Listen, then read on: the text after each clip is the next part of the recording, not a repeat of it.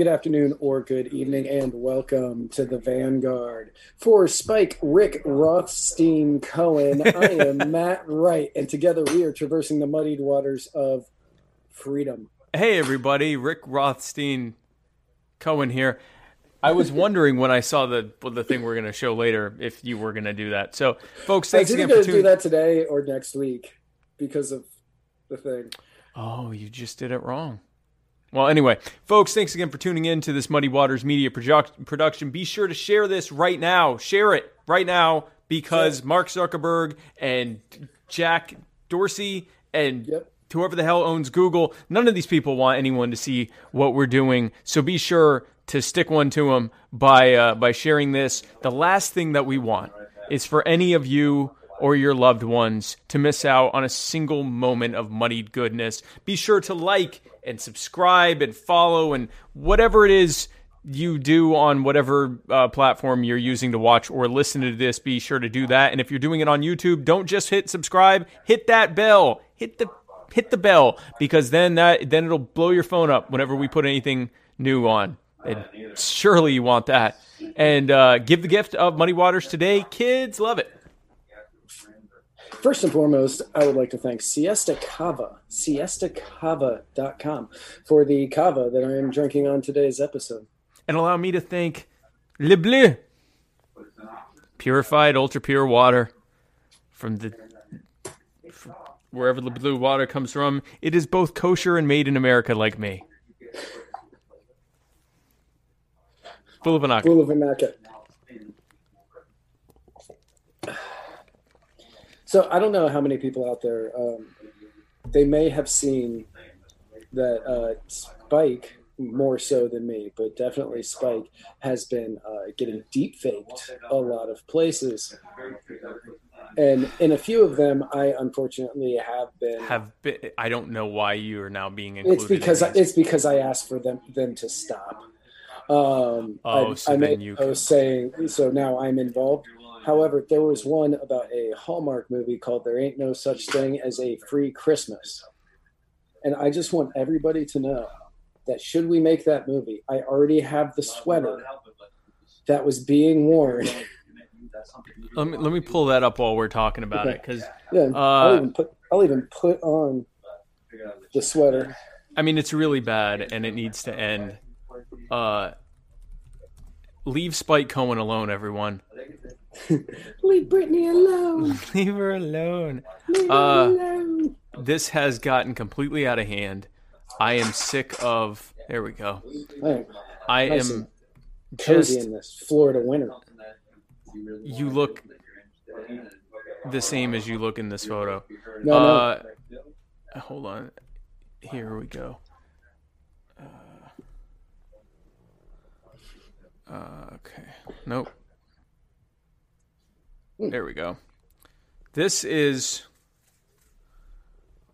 this is what we're dealing with right no. now. As you can see, I am already prepped for my role. I am ready. Spike just needs that purple dress and long brown hair. This needs to end. Enough. Enough. This episode is brought to you by the Libertarian Party Waffle House Caucus, the fastest growing waffle related caucus in this or any other political party in this godforsaken country. Uh, really, or any other godforsaken country either. Uh, this episode is also brought to you by Black Coffee, spelled B L V C K, because what the hell? Nothing matters anymore. Nothing is sacred. Nothing. Everything is everything now. Uh, BLVCK Brews, blackbrews.com to taste the most delicious cold brewed organic coffee to ever be horrifically misspelled. Be sure to use the checkout code MW for muddied waters, or I mean, that, that could be parsley the way these people spell. Uh, MW uh, for free shipping. This episode is also brought to you, of course, by Henry McMaster, governor of South Carolina, who is, was, and shall remain a bitch. Uh, oh, and this episode is also brought to you by personal injury attorney Chris Reynolds, attorney at law, the fastest growing personal injury attorney to be a sponsor of this show. Um, Yeah, so we have a we have a huge show uh, Yes. today. Um, it is the four year anniversary of the very first time these microphones well not these microphones but other microphones were used to uh, record an episode of a show that later became the muddied waters of freedom um, so we have a lot of big stuff planned Is there background noise on your side?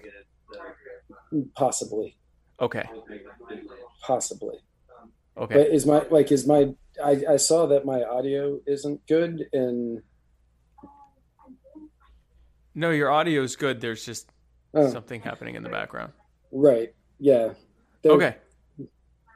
There there there is something in the background Okay. All right. Uh, Go ahead. yeah because uh, matt hicks said matt's sound is not good Yeah. no, Um, you sound you sound fine though. Anyway, go Okay. ahead.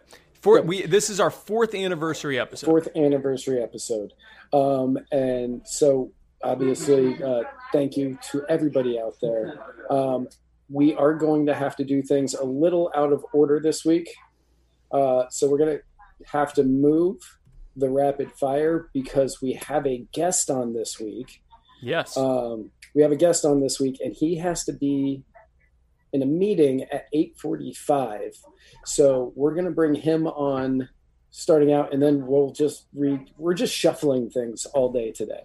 Um, but allow us to bring on aaron cooperrider the owner of brewed cafe i believe it brewed cafe brewed coffee shop in lexington kentucky uh, you may have heard about him um, let us bring him on now Hey, Andrew. Thanks. Well, nope, that's not.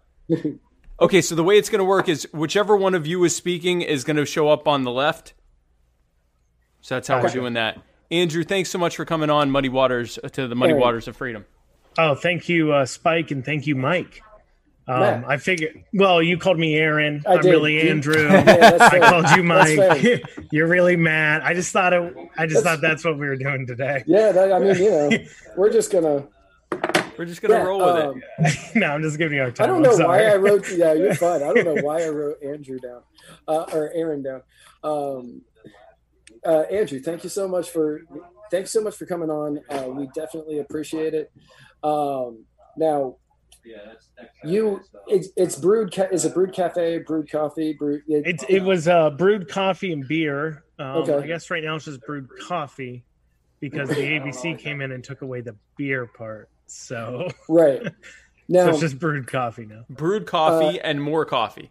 Right, right. ju- ju- it's brewed coffee. We're just brewing so much coffee here. Brewed coffee and knock on the counter right. and Maybe the beer shows up in your hand. Who knows? Right. so, let's. Uh, can you tell anybody who already doesn't know why it is that you are now just brewed coffee instead of brewed coffee and beer? Well, um, we got here in Kentucky mandated uh, about two weeks ago to close the indoor dining, and my coffee shop is ninety percent indoor dining, and we've got a big bay door. I opened that up a little bit. I googled what was a patio. It said it was a concrete pad with an overhead, and I said, "I've got polished concrete floors. I've got a roof." I'll just crack this door open. I'm a patio now. Makes sense to me, right? Makes sense. yeah. Well, uh, Sounds so like a they patio to me. yeah, that's what I thought. But they banned indoor seating for eating, and obviously, I'm like, hey, I can't, I can't survive with that. So I cracked that door open, and then Karen, that was her real name, Karen. I'm not making that up. From the health department came in and said, "Mr. Cooperrider, I'm here to destroy your business." And I said, "Come and take it." that was the literal post on our Facebook. Was a picture of the uh, health department closure order, and we captioned it "Come and take it" with the, the nice uh, letters there. So Right. No. So- I, uh, So the contention is that you are so you could have just the coffee, but you couldn't have the food or the alcohol and remain No, I indoor. couldn't have coffee either. Nobody. Oh, you can't have in there anything? Drinking. No, no, they couldn't sit in there and drink coffee. Nothing. okay. Um, and so you know, a lot of people are confused on this. They're like, "Well, what do you mean? You just you've got to go, carry out, delivery." Okay, here's first thing. Name one time anybody has gotten coffee delivered by the cup. yep. I mean, you, what are you gonna do? Pay eight bucks for a cup of coffee to get delivered to you and it's cold? That doesn't Um, make any sense. I'm not gonna lie, I have done that. Well, you know, It's Well, it's Matt- it's exceedingly rare. Yeah. Yeah. Yeah, I was gonna say I. I, well, I was, Matt, I can't build a business off you, bud. Okay, another one's like you. the- All right. I was at I was at a, I was at a convention. I didn't have a car, and there was nowhere for me to get coffee that was walking distance. So I Uber Eats it. Oh gosh, was it cold? Well, I got iced for that purpose. Oh, Oh. was So- the ice melted though by the time It was. you? Yeah. Yeah, It wa- Yeah. it- it Exactly. Exactly. So you had lukewarm, watery coffee. That sounds like a fantastic drinking experience. yeah. That's how I want people to remember my business. I was gonna say that's that's that's how you want to remember it. That's the business model you want to build it on is all Yeah, coffee I wanna- being room temperature. I want to Yeah. deliver coffee that hot or iced always goes up at the same temperature. Yeah. yeah. We're one temp. We're one temperature coffee. That's it, and Yeah. and it's not enjoyable. Right. Um, but no, so, in- you know, a- a lot of people thought, well, isn't carry out a large part of your business? And um, no, local coffee shops don't have carry out as a large part of their business. They do have some.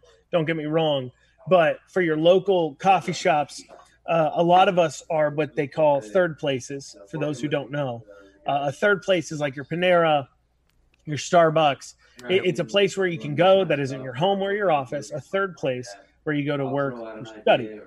And so that's how our business is built off of. Our, our particular coffee shop has a 2,000 square foot dining area and has a rent to match. So if we're not using that 2,000 square foot dining area, uh, we're being crushed by our rent. Right. And so um, when Karen came in and said, Mr. Cooperrider, these people can't be in here. I said, I'll open my door more. She said, No, you have to have 50% of your walls missing. And I refused. And it escalated from there. Uh, we had a hearing yesterday in front of a judge. Um, it is getting very interesting. We'll we'll see where we're So- going with this. So basically, you're being punished for the fact that you didn't have the funds or the availability to build a drive-through center. Uh, you know, when you started the business, and that you don't have the tens of thousands of dollars to build one of these ridiculous outdoor tents that people are it's, using. It's it, it's not even just tens of thousands of dollars. I'm selling coffee here. My average Right. ticket's like six bucks. Right, I mean, exactly. how many propane bottles can I afford? Really, you know. I mean, uh, listen. You know, on a good day, your local coffee shop does five, six hundred bucks. On a good day, you know, do you really think they can afford a tent and propane heaters and all that? right. exactly. And and every coffee shop, like I, I am a coffee house misanthrope. I will hang out at coffee shops literally all day long, but none of them can survive on just to go business. People, Yep. people like me who sit there all day long ordering all of the different stuff while I'm, you know, doing homework or while I'm writing or while I'm doing show notes or editing uh, videos for the show. Like I'll sit there for six, seven hours. I mean, I'm I've buying- had I- I've had customers tell me like their accountant asked why they spent five hundred dollars last month at Brewed because Right. they just sit there all day yeah. ordering coffee, and and you know, once again, the the business has that large of a dining area for that reason. We're the largest indoor wise coffee shop in Lexington, um, Kentucky here, and so you know it's you've got to you've got to rent to match you've got utilities to match. So the governor throwing us a bone said hey on december 1st you can apply for uh, uh, uh, $10000 to help pay your bills. Um, to which first off i qualified for a $15700 eidl loan um, six seven months ago now and uh, I haven't gotten it yet. Right. Right. And so I, I don't really believe people on a large scale are getting this money because my personal experience with all of it has been uh, 50-50 on if I'm getting it. And then on top of that, 10,000 doesn't go very far. Um, as I just said, are a good day at a coffee shop, an average day for us, is 400, 500 bucks. Multiply that out, we're doing over 10 grand in revenue a month. Right. And Yep. the lockdown order alone was for a month, and you know they're going to renew it. It's not like the numbers are going to go down. It's wintertime. Everybody's inside. Everybody's getting sick anyways, and they're just probably going to call it COVID. Well, and the reason they're getting sick, inc- incidentally, the reason they're getting sick is because they're inside. The reason that cold and flu season sees more people with cold and flu is because people are indoors around each other more often. So now they're telling us to stay inside and, and, and not go anywhere and not go outside at all. and what's real crazy too is my main demographic is obviously age you know 18 to 30 right Right. and in the entire state of kentucky has 4.4 million people there's been one death from covid in that age range that that is their official numbers not Yeah. the well you know this listed is that comorbid no no literally their official number is one. Um, under 40 in the state it is 15 under 30 it's three. I mean I don't think a, a coffee shop is is the worst yet. And and you know, not to go on a rant about the data, but you the the study they're all going off of that have decided restaurants are terrible, um, is a study done with 150 people that were positive, 150 people that were their control that were negative, and they just asked them both what they did. I you know I only have a high school diploma. Um, I did take AP Prom Stats, and they Yeah. taught me something that said um, correlation doesn't exactly mean causation. And uh, generally speaking, if you're going out at all, you're probably go- more likely to get sick in general. And uh, you know, I don't know about you, but uh, I tend to always go out to eat when I'm going out. Uh, that's generally part of my plan is to Right, stop right. dinner or lunch. And so, but what's funny about that study is they had a specific question for bars and coffee shops, and only three percent more of people who tested positive went to bars and coffee shops than the people who tested negative. But yet they lump us in with the restaurants, which were two to one in the same category. And the absurdity is, like you said, correlation does not mean causation. It's also really, really falsifiable. If you have data that's based entirely on anecdote survey, right? So it's based on, hey, did you do this? No. You have no idea if they did or didn't. You don't know if they said I mean, yes because they want you to think they're cool and have friends that they go to restaurants with. You don't know if they said no because they don't want to be judged by the fact that they went out to a restaurant. Like, you're not actually m- testing whether they did or not. Well, you know, seventy percent of those people also said they wore a mask that tested positive. So Well, it sounds it sounds to me like there's a high correlation with mask wearing. Maybe that ought to I be know, banned. right? They actually, I believe in the in the study I was looking at, the ones who tested positive actually wore their masks more in their reported question than people. That doesn't surprise- Now, do that I think that's surprise. actually true? No, I think though they tested positive and they're like, "Were you wearing your mask?" Like, "Oh, of course I was." Yeah, exactly. Yeah. So how many of them were going? No, I didn't go anywhere. It, you have no way of knowing. That data is so easily falsifiable, and like you said, they're destroying people's livelihoods as a result of that. Ten thousand dollars is like what fourteen bucks, Uh, fourteen days, fifteen days of, of your average revenue. Right. It's it's not there. And on top of that too, and this is what people don't understand. You are not asking business owners to forfeit money only.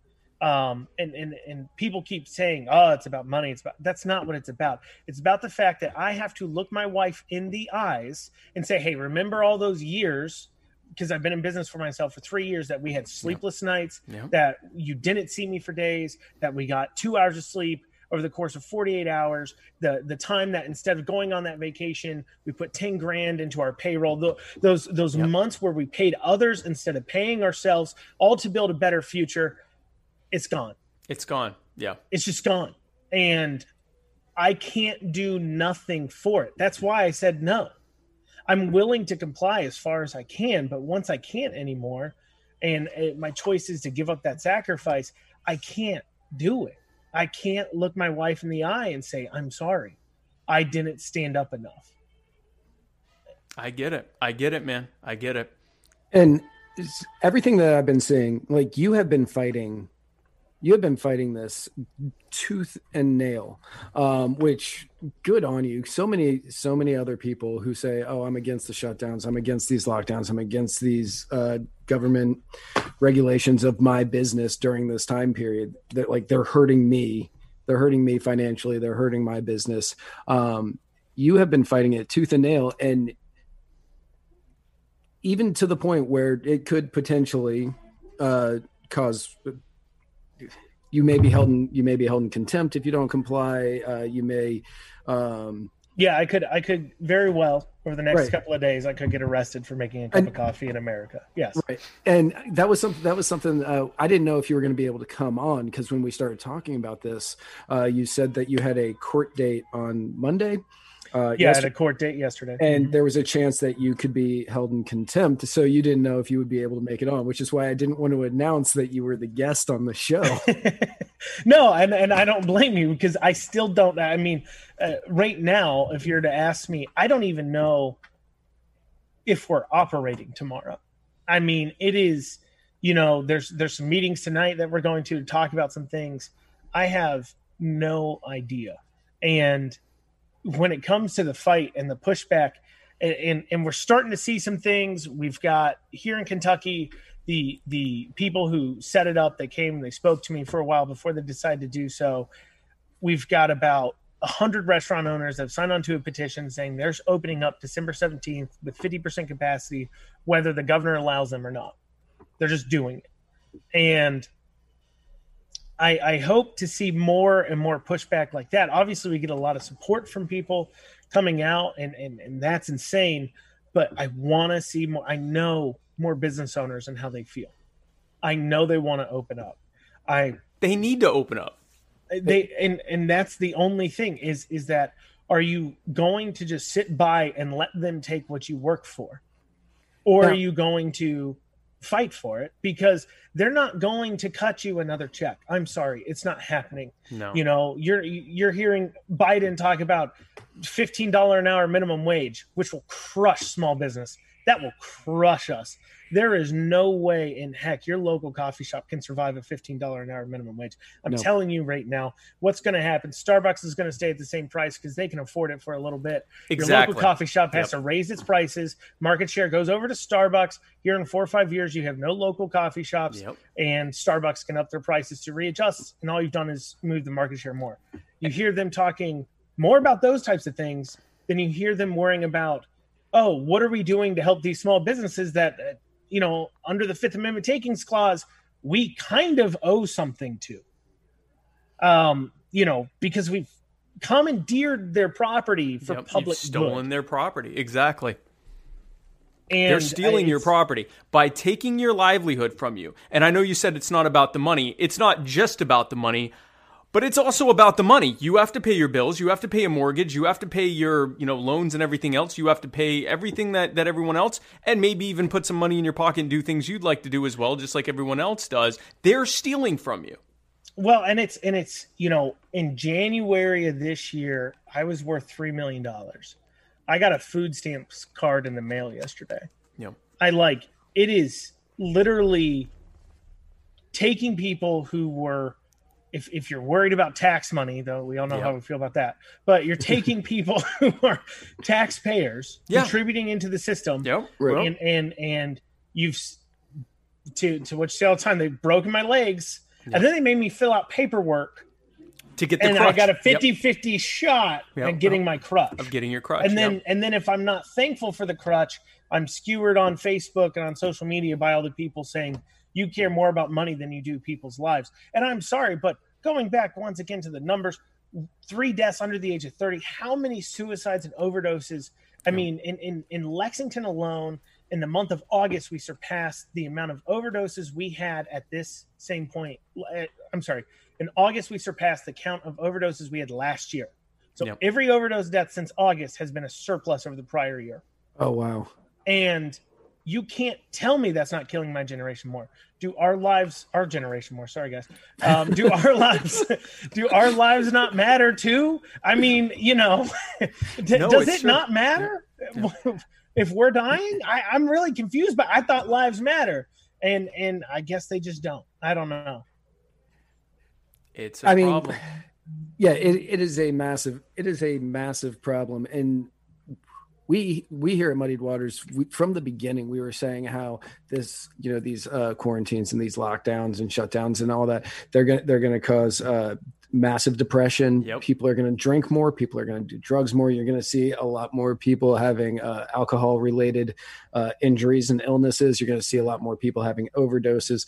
And you're seeing that. And you're right. To a lot of people in charge, they are looking at this and they're saying, okay, COVID, uh, COVID might kill 0.0 4% of the population. So we need to shut everything down. We need to shut everything down. But in doing so, we are going to forget about the people who have depression issues, who have addiction issues, who are uh, struggling to get by. And then they're just going to fall into a bad pattern after that. They're going to go, they're going to be pushed to having to do long after this is over exactly. Right long yep. after this is yep. over. Well yep. and you and you look too. Look look at the state of kentucky too as well. So right now you can't sit down my coffee shop legally and get a cup of coffee. But you can go gamble at the casino that's at 33% capacity. You can go watch uk Bas- university of kentucky basketball game. I forgot you guys don't live around here. And uh, the number one source of cases in Fayette County, based upon testing, once again, I'm not saying I believe their data, I'm just using it against them, is coming from the University of Kentucky, which is open 100%. Now, why is that? Because if they don't collect their tuition, if the state does not collect those gambling money, they will go insolvent. So they've decided to leave those things open, especially gambling, which, you know, a lot of gray on those slot machines now. I don't think yeah. that's a not at risk demographic out there pulling the handle. Yep. But, uh, but they've decided to leave those things open in their terms risking lives because the state can't afford it to close why can't i make that same decision for my own family Right. Well, you answered your own question because you're not the government. I, I wanted to uh, bring this in. Uh, our one of our, our big fans, uh, Matt Hicks, asked, "Is Chris Wiest involved in your in your suit or he's, anything, or have you?" Yeah, so he's my civil attorney. Okay, and good. then which is he's my civil attorney, and then um, which he, if you go to the Brewed Facebook page, you can actually watch the entire hearing from yesterday. Okay. Um, because we it was on also, Zoom and I and I and I live streamed. I I actually I shared that into the Muddied Waters group yesterday. Oh, okay. As kind of like a teaser of who's going to be coming on. Right, right. So Chris is my civil attorney, and then Good. I've got a team of five from the Nash Marshall criminal attorney here. Now, a lot of people ask themselves, "Well, why do you have a criminal attorney?" Um, because things can get iffy. So if the worst case scenarios I've been told is I'm looking at a year in jail, um, which is the worst case scenario. Wow. Best case scenario, couple of fines, and it's a crapshoot.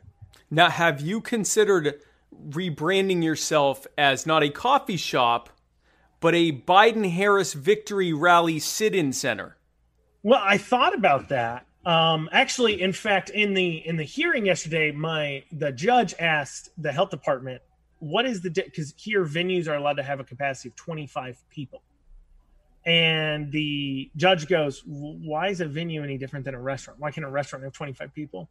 And the health department goes, I don't know. We didn't write this order. The governor did. We think maybe it has something to do with taking your masks off to eat.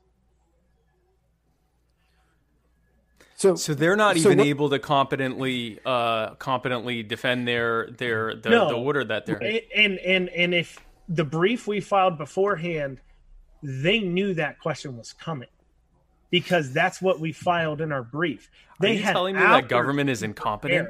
yeah, they had hours to prepare for that question, and their best. Eh.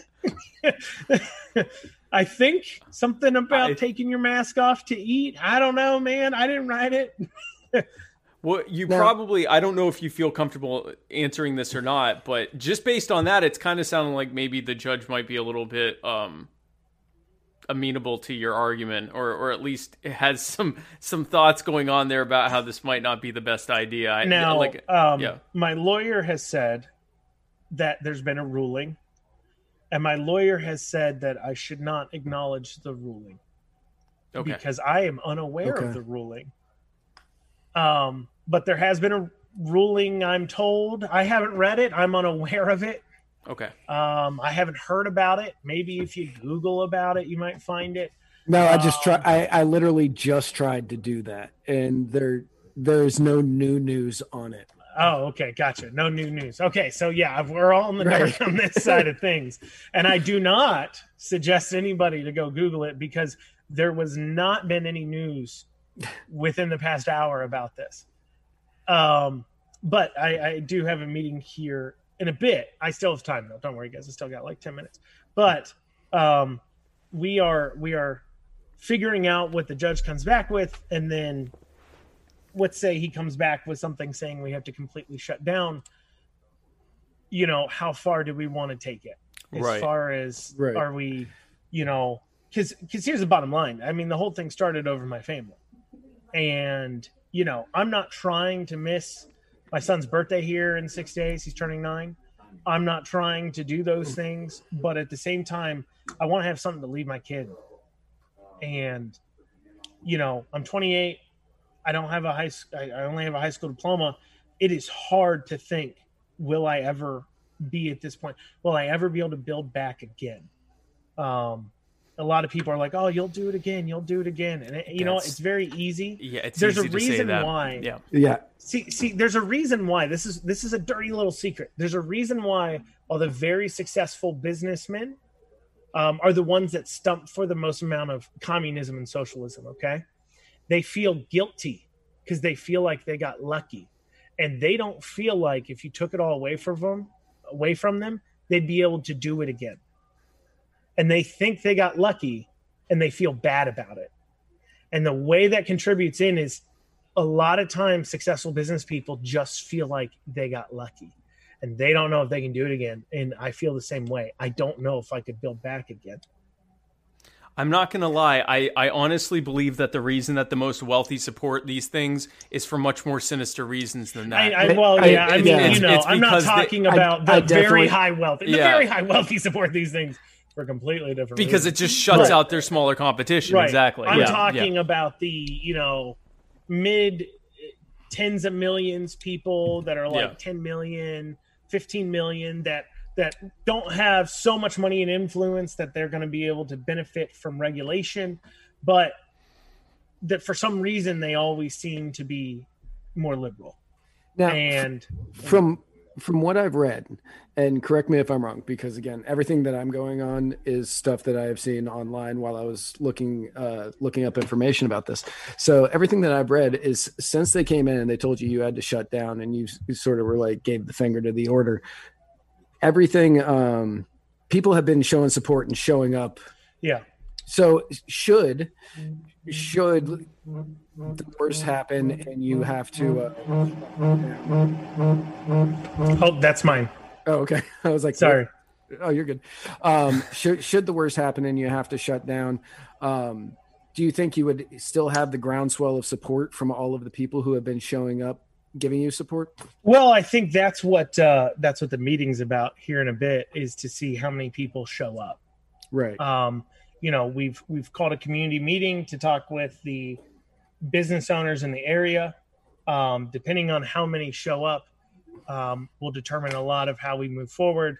Because you can feel like you have a lot of support when you have a couple hundred people online sharing and commenting and everything else. Yeah. But the yeah. question is who's going to show up to where, you know, we, we had a case a little bit ago in Kentucky that was um, not a case I, I, I supported, but this case regarding an individual named Kim Davis.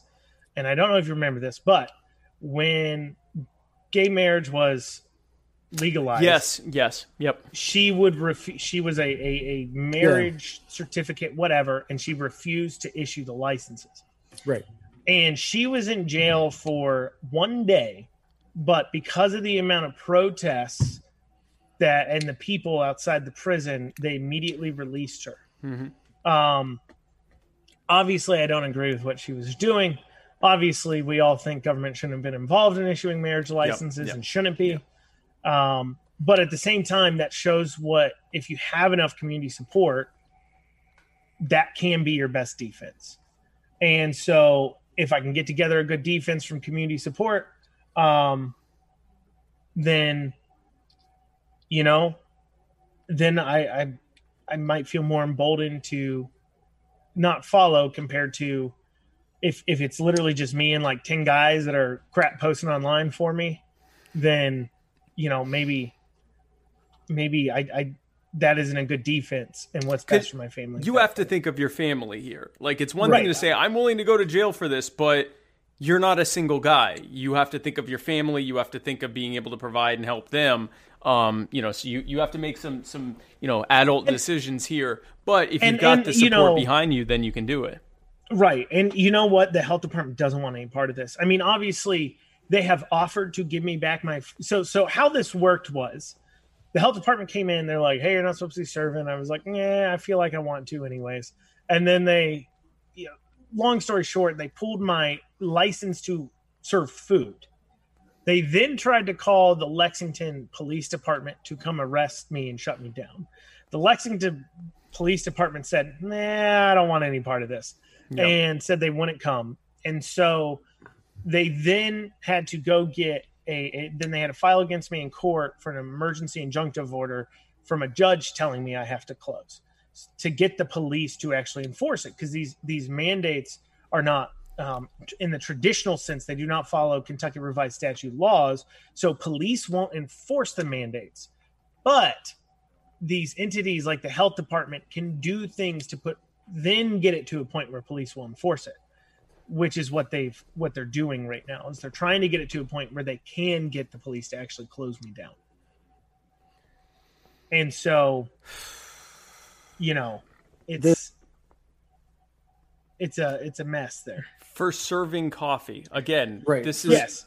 we're talking about serving coffee. And I already uh, yeah. know there are people going, during a pandemic.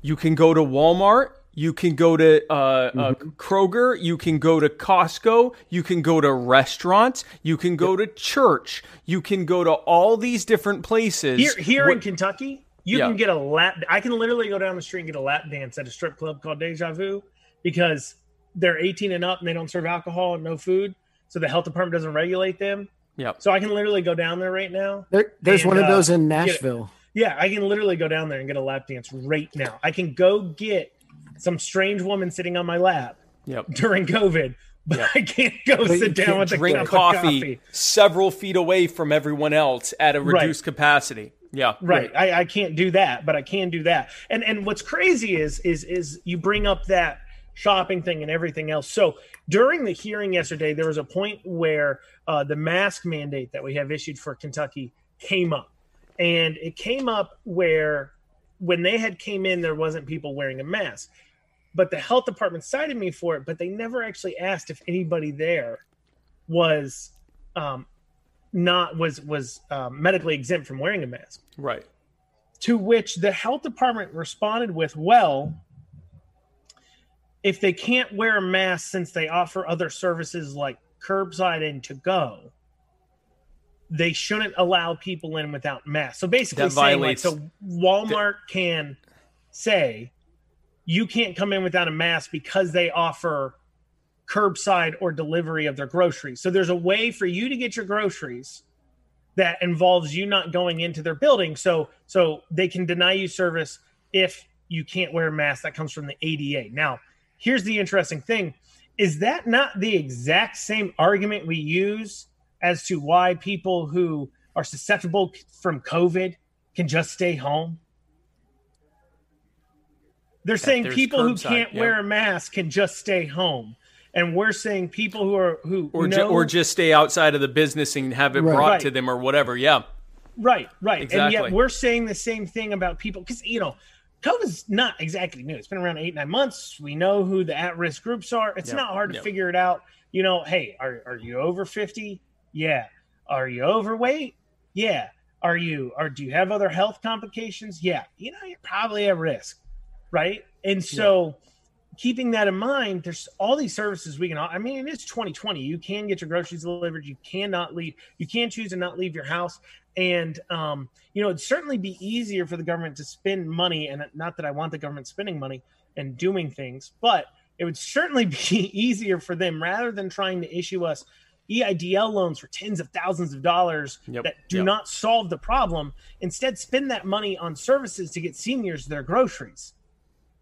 That would also also solve the issue, but yet we're not seeing that because you don't get to control others. Yep. Now, which the- is what this we- is all about. Yep. We had a very important question in uh, the chat, and Jared Curry wants to know: Do the strippers wear masks at They do. I heard they do. I don't actually know that. When I called up there to confirm this, like days ago, before we put a post on it on my Facebook page, Right. um, I, uh, I, uh, sorry, when I when I went up there and I called them, Destiny told me. She said, "Sugar, I gotta wear a mask." But if you take me into the VIP room, I'll take it off. and I was like, "Whoa, that's getting real." Well, that's not going to real slow the quick. spread. I know. This I'm is pretty like certain Destiny. that, that's going to speed that spread right on up. It's going to know, right? spread I pretty like, easily Destiny. after that. Destiny. Are you telling me you're willing to break the law in the VIP room? Destiny. Destiny sounds like a super spreader. I Uh, know. in more ways than one. Super. ah. Hey. oh man. So so you're still formulating based on the level of support you get what you're going to do moving forward, which makes perfect sense. What makes no sense is the fact that they're even doing this to you in the first place. It is utter absurdity. It is I love to say it because I love throwing it in their faces. It's anti-science because the World Health Organization said last month, actually 2 months ago now because it's now officially December, they said 2 months ago that long term lockdowns do little to nothing to affect the overall spread of COVID 19, and that in the meantime, they do irreparable economic and social devastation, child malnourishment, homelessness, spousal abuse, domestic abuse, addiction, overdose, untreated illness, all sorts of other things that happen as a result of telling everyone, just stay inside forever. It doesn't work. It's a six year old's response to hearing that there's a disease going around. Everyone stay inside till when? I don't know. That's what that's policy right now, and it is not Well- based on science. It's based on fear and uh, and and and leveraging that fear to control people.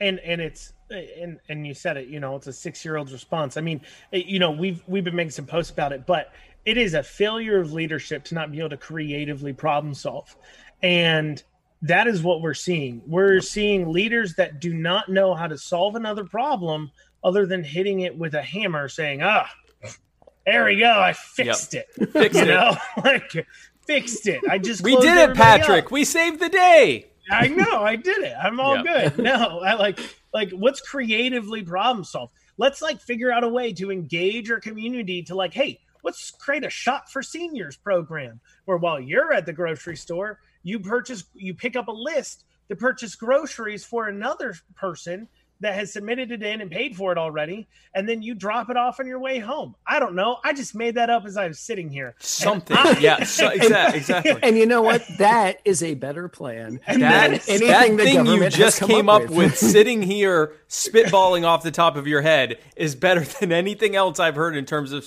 uh, mitigating this illness. I got a good one. How about they stop restricting the kinds of tests that can be put out there, greatly increasing the number of tests and the availability of them so that we can more quickly find out who has or does not have COVID? That would have been great. Or getting Well, rid of know. certificate of need laws that, that exactly. greatly Kentucky restrict access. certificate of need. No. I know. I know they Yeah. are. I'm actually working with uh, someone who's going to be running for office in 2022. Raymond. Uh, Ryan yeah, Ra- Raymond. yeah, yeah, Ryan Yeah. Raymond He on runs that our specific GoFundMe issue. and our and our product page for us. Yeah, for- no, listen, it's absurd. Uh, Kentucky, I think there's uh, 5,700 uh, beds fewer, ICU beds fewer than you would have if those certificate of need laws didn't exist. Right. Those are the kind of ideas that would that only exist. Be, the, the the realities that only exist because government is standing around going, no, you can't do that. Why? Because that's here on this sheet of paper exactly what you just went through in the in court.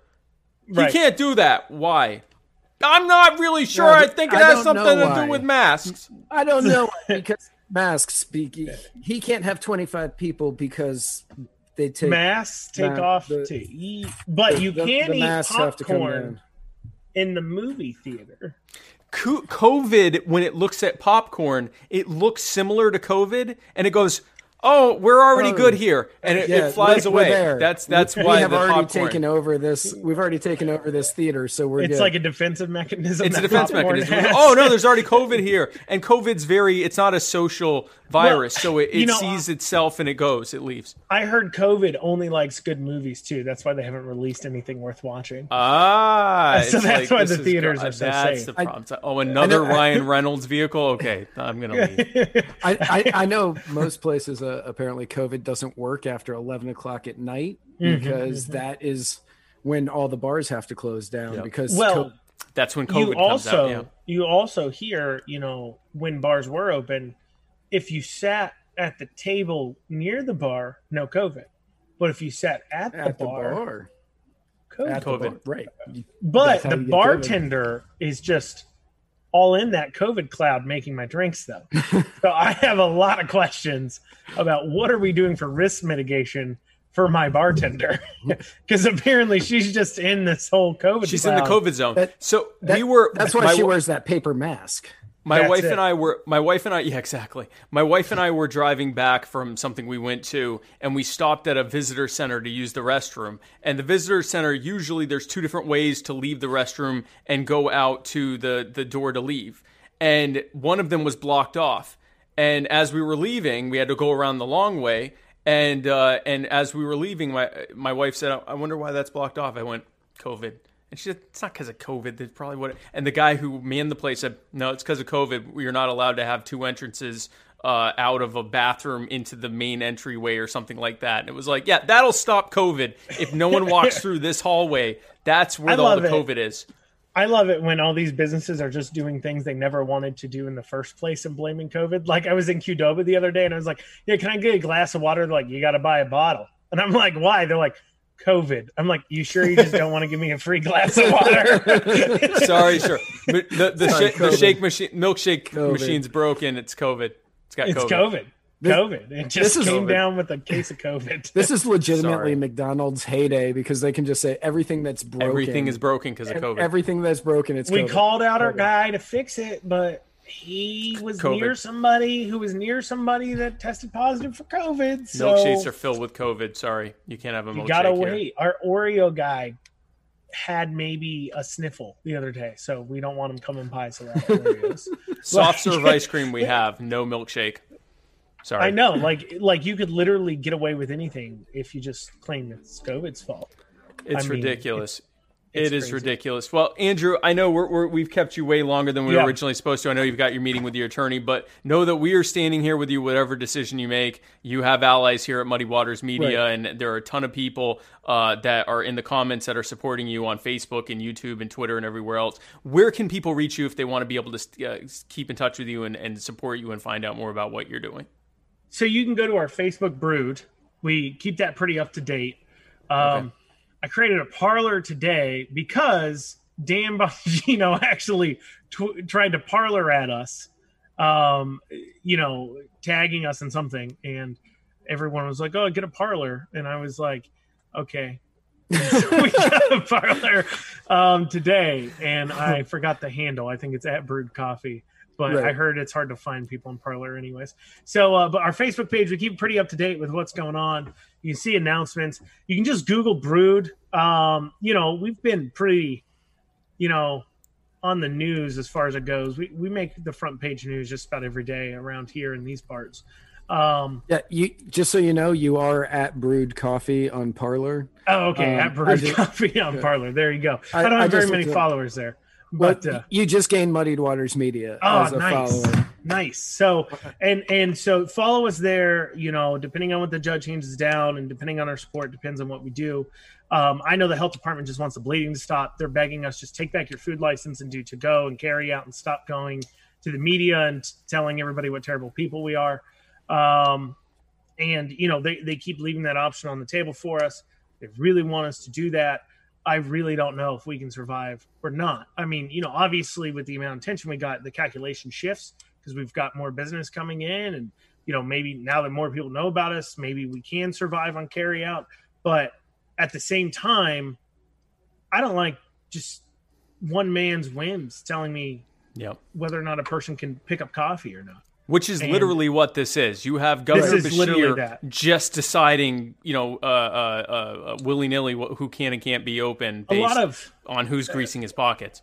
right, a lot of a lot of elected leaders in the in the state leadership have have gotten in communication with me, um, and a lot of federal ones too as well. And they they have informed me that the way Andy Beshear, our governor, makes his decisions, um, this last lockdown mandate, apparently he walked in um, to the to the Republicans, right? Which keep in mind they run everything else other than the governor's chair, Right. and walked into the Republicans five minutes before the press conference and said, "I have five minutes. You can ask one question." As he then went off and shut down an entire industry. Now, it correct correct me if I'm wrong. Are do a lot of the restaurant owners in Kentucky are they uh, planning a protest for December 14th that they're going to open no matter so what? yeah so that Seven- gentleman there he right? came down to Brewed he met with uh, me and we talked and you know his conversation with me inspired him to go ahead and start this protest. Kra kentucky restaurant association has jumped on board. That's the largest uh, kind of lobby group for restaurants to the government. Um, they've jumped on board with it. A lot of people have jumped on board with it. Um, you know you know what? If if we go down but 200 other restaurants open up on the 17th that's a victory you know? Um, if we go down and that means that Beshear doesn't lock us down but opens up restaurants mid-december because he's worried about how much more rebellion he's going to get Right. that's a right. victory um, you know we, we've got to define what our victories are here and if if that's the pushback we need to get the victory that's it um, but you know, I, I mean, listen, I'm not getting the ten thousand Andy offered. He already told me I'm disqualified because I wouldn't close. Um, you know, we, a lot of people have been saying, "Oh, you did this as a stunt." Listen, I didn't call Karen from the health department down. Um, you know, as as far as our GoFundMe goes, anything that we don't use for legal defense, and you know, my attorneys have been very gracious with me. Um, will be refunded back to whoever donated. Um, you know, we're not doing it to make money off of the event. We're not doing it for any other reason that I literally just couldn't afford to close. Yep. And you know, that's that's just it. I just couldn't afford to close. And you know, if you guys want to support that, great. We have some cool T-shirts too that Ryan Raymond made for us. Uh, you can go on our shop and look. One of them said the first revolution started with tea. Well, the second start with coffee. Um, that's I, I like that a lot. I like that a lot. yeah, that one's a pretty good one. And then um, another one we have that's been a good seller is uh, coffee first, revolution second. Um, so that's been some some popular shirts there. So. Well, we like it. We stand with you. Uh, Andrew, keep fighting the good fight. We support you 100%. And uh, and thank you so much for coming on. We greatly appreciate you coming on Muddy Waters of Freedom. Thank you, Spike. Thanks so much for Thanks, coming Matt. Yeah, appreciate it. Thank you guys. See you. But They're destroying his entire livelihood They- over some they are crushing- nonsense. Yeah, no, they are crushing his entire business for the sheer fact that for the Uh, Beshear fact. for the Beshear oh uh for the Beshear fact uh that they need to symbolize that they are trying to do something. In addition, so we talked about how Henry McMaster is a bitch. Andy Beshear, also a bitch. Uh, Seth Thomas Benton says Andy Beshear is a massive tool, and Yes. you know, I am a fan of that. Now, anybody anybody out there who's watching, uh, go follow Brewed Coffee on the different social medias. Show them support any way you can. Um, I I think he he said he had a GoFundMe. He didn't say what the GoFundMe was. Um, I think the GoFundMe's just. Oh, you're saying like what the address is? Yeah, uh, so people can go out if you want to support the GoFundMe. I think it's just on his Facebook pa- on the on the Facebook page for Brewed Coffee. Okay. Uh, find the GoFundMe, donate what you can, help out any way you can because uh, Andrew is a great guy and his name is definitely not Aaron.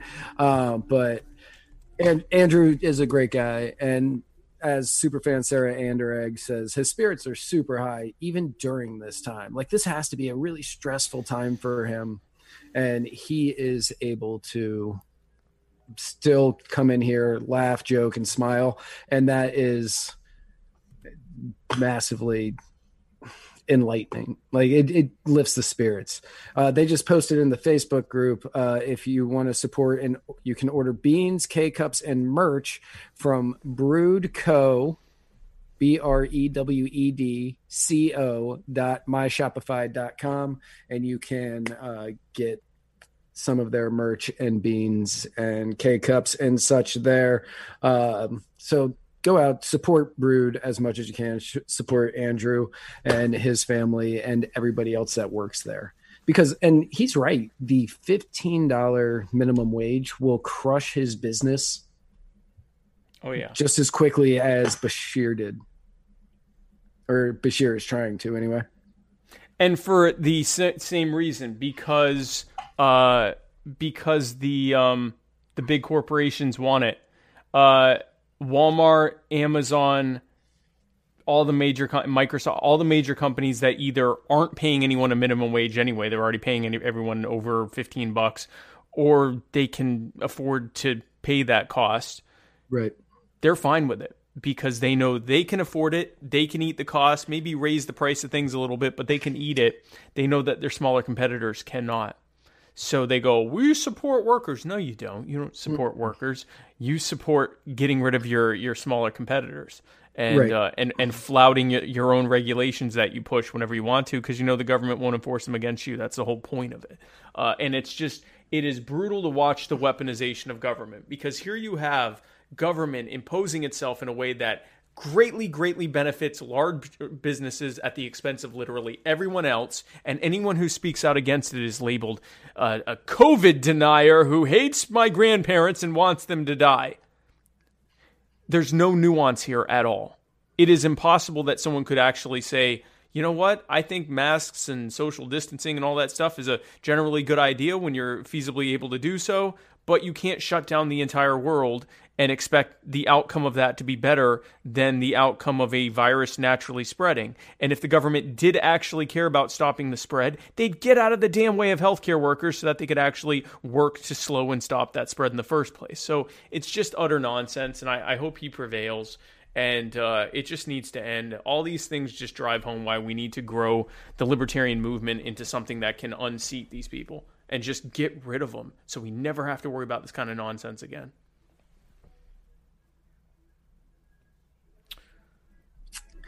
But we were happy to have him on as a guest. Right. So now, no, absolutely. I'm, I'm I'm super glad that he came on. Now, now speaking of coffee, I was gonna say I don't know how to segue into the rapid fire from that. Speaking of coffee, here is the segment we usually do at the beginning, sure. which is the black coffee cold brewed caffeinated rapid fire segment brought to you by Black Brews Coffee, uh, spelled B L V C K.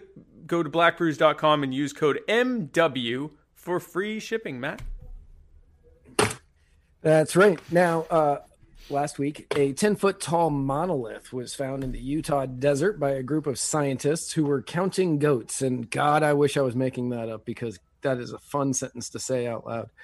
Um, so this monolith was found, made news all over the place. You may have heard about it.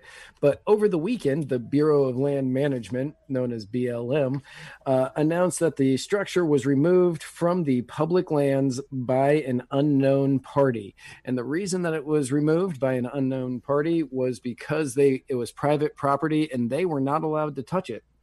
However, oddly enough, Another one appeared in Romania shortly after the first one disappeared. Now, in other hard to explain things from this week, it was reported that Joe Biden won a record low of 17% of counties and ended up with the largest vote total in history. That actually doesn't surprise me. That speaks to the increasingly polarized nature of voting, where a, a an increasing, you know, it is just these highly centralized coastal and and high uh, high population areas that are overwhelmingly voting one way and these you know large sprawling rural and small suburban areas that are overwhelmingly voting another way So normally, so normally I would agree with you. Uh, normally I would agree with you, but in these cases, uh, when Obama won in 08, he won with 28, I believe it was 28% of the counties, and he had 60, uh, 69, 69 million votes, rounded 69 million. Right. Um, it wasn't on the nose.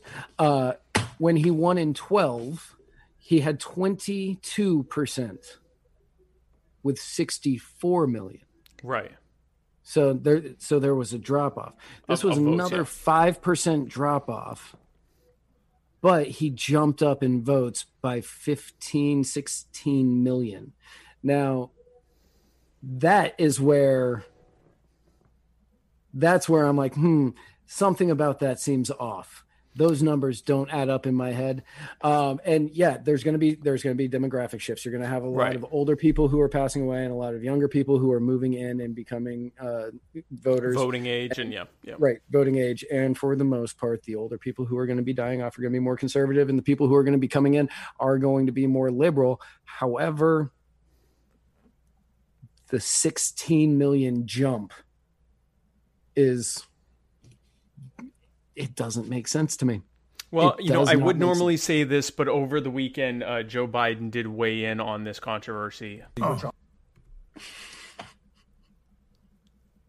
That was the wrong one. that Uh, was the wrong that, o- that was definitely over the long wrong. weekend. Joe Biden did uh, weigh in on this controversy. and I had a nurse at at uh, nurses at uh, Walter Reed Hospital who would bend down and whisper in my ear. They'd go home and get me pillows. They would make sure they'd actually probably nothing ever taught in uh, you can't do it in the COVID time, but they'd actually breathe in my nostrils to make me move to get get me moving. Now, so I have seen that video. I don't know how many times since I first put it into the notes, but something just clicked. The nurses would go home to get him pillows. Yeah. The pillows at the hospital at Walter Reed, not good enough. No, no. They went home to get pillows. He, they went home. they got the good home pillows. Yeah, they got they got their pillows and brought them to him. Mom, can we get hosp- pillows at Walter Reed Hospital? We got pillows at home. Pillows at home. Oh. Now, speaking of Joe Biden, oh. he he gave a speech last Thursday on the day of thanks um, to a church. Uh, and for all of you out there who thought that possibly the stress of the campaign was causing him to say all these crazy things, and now that it's over, he would He's gonna have less yeah. of those moments, less Yeah. gaffes and stuff. You would well, We can, with the help of God, heal. And if we do, and I'm sure we can, we can proclaim the palmist, The Palmist.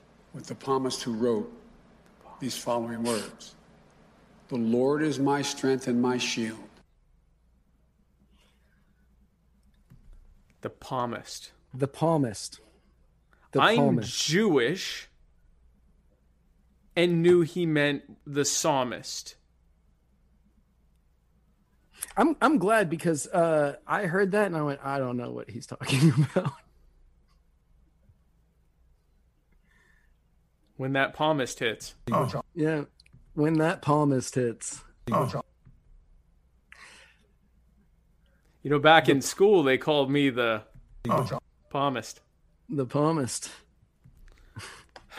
Four years of this, guys. Well, up to four years until he dies. This is Or, or or, twenty gets twenty fifth amendment. or gets Twenty Fifth Amendment. It did. Uh, right. it's because guys, it's not going to get better. It's definitely not getting This better. This is dementia. He's only going to get more. You know, Ronald Reagan. They they joked about his last couple, two, three years in office, where he started going downhill. He was getting older. He was sleeping more. He would sleep during meetings. He would sometimes say some goofy stuff. Biden is starting off worse than Reagan did when he was leaving. Yes. This is bad. Reagan at the end of his term was able to give was still able to give very coherent speeches. It was when he would talk off the cuff that it would get weird. Biden's been like that forever. Now he's having a hard time with the speeches. He remembers what the palmist what the He- palmist. He's been having trouble with a teleprompter for a while now. I got news for you. If you don't vote for Joe Biden, you ain't a palmist. Four years of this. Four years. Four years of palmists. Four And years come on, of- man. Come on, man. Come on, man. Come on, man. Corn Pop, Corn was, Pop a was a dude. bad dude. Corn Pop was a bad dude. Now, thankfully, uh, the good news is Donald Trump's not going to be president anymore. So you, you take you take your you take your there, victories if where there you. is a silver lining, It's that. It's that. it's that. Now, Trump has admitted that he would vacate the White House uh, should the Electoral College select Biden. Um, should select Biden, and the Supreme Court fails to hold up any of the lawsuits about election fraud. Or even Now- refuses to hear them. Now, however, sources have said that he is planning a competing event for Inauguration Day to announce his run for 2024.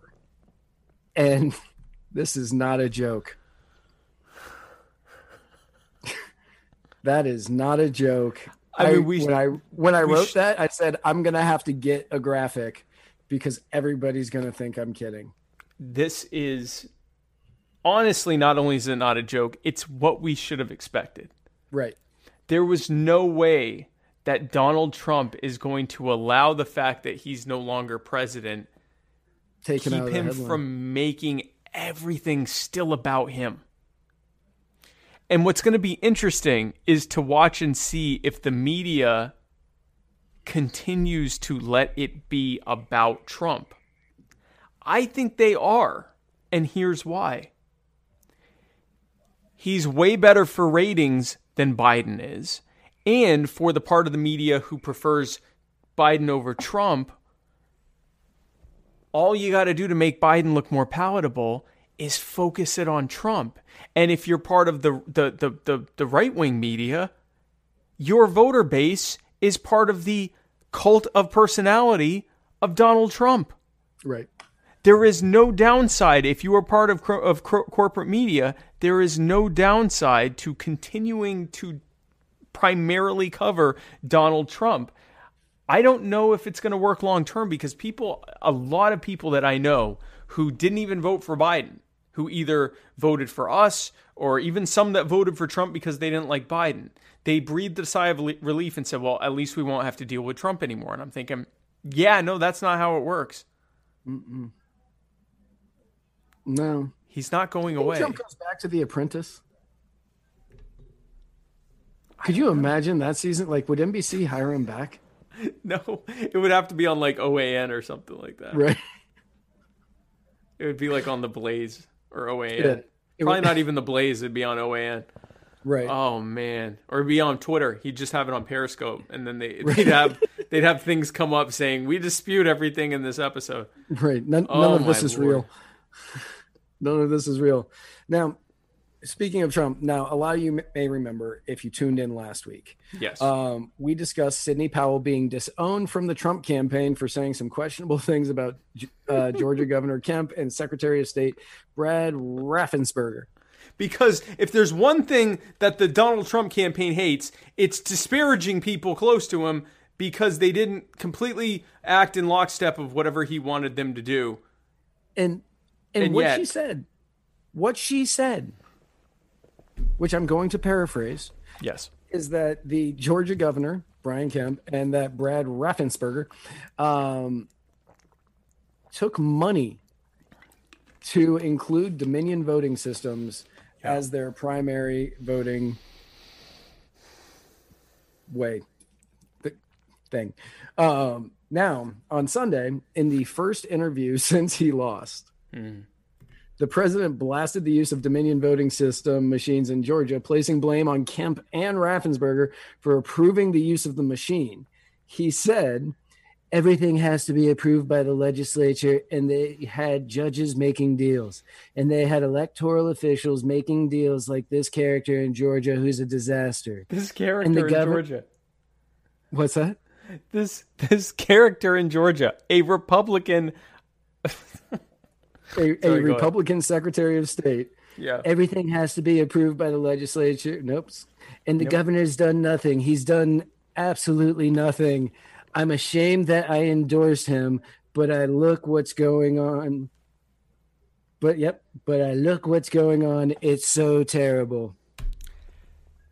There is an upcoming election yep.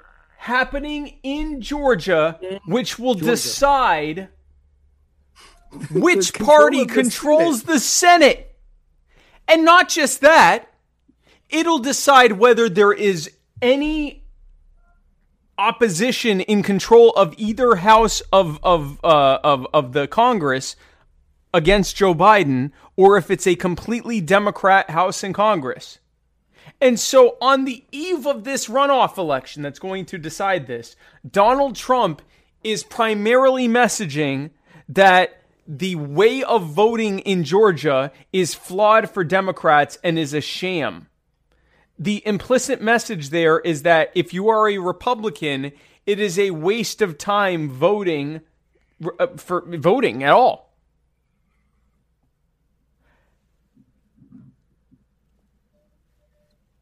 Because it's all about him. Yeah.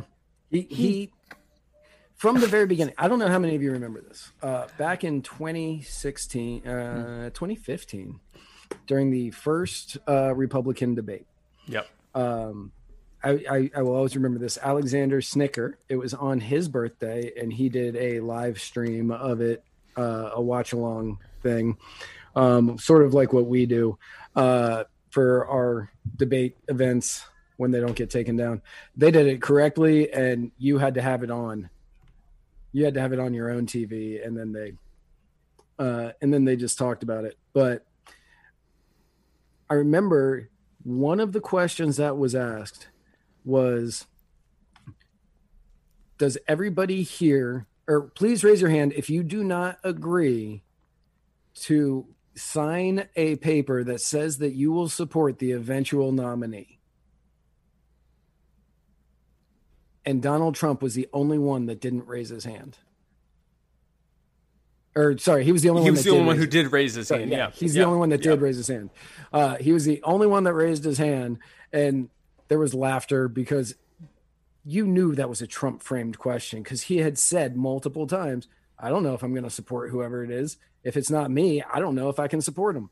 And so they asked that question, and he raised his hand because the GOP from from the beginning they were trying to have him not win. Oh, they were horrified. They were horrified. And the reason they were horrified, because I know some of the, the people that are in statewide leadership positions in the Republican Party. Mm-hmm. Their concern wasn't even that he couldn't win in 2016. Their concern is what's happening right now, is that eventually the public would sour on him and he would drag the party down with him because everything is always about him. It has nothing to do with anyone else. It's always has to be primarily about him, which means if he loses, he doesn't care if everyone else has to lose in the process of him blaming everyone for why he lost. We just had an election where Joe Biden beat Donald Trump, but where Republicans gained everywhere else. In other words, this was not a blue wave election. It was just the opposite. It was a not a red wave election, but actually a red correction from the blue wave of, of 2018, but also where they said, you know what, we're done with Trump. We're, we're sick of Trump. We'll take Biden. Biden, fine, whatever. We'll take. We'll settle for Biden.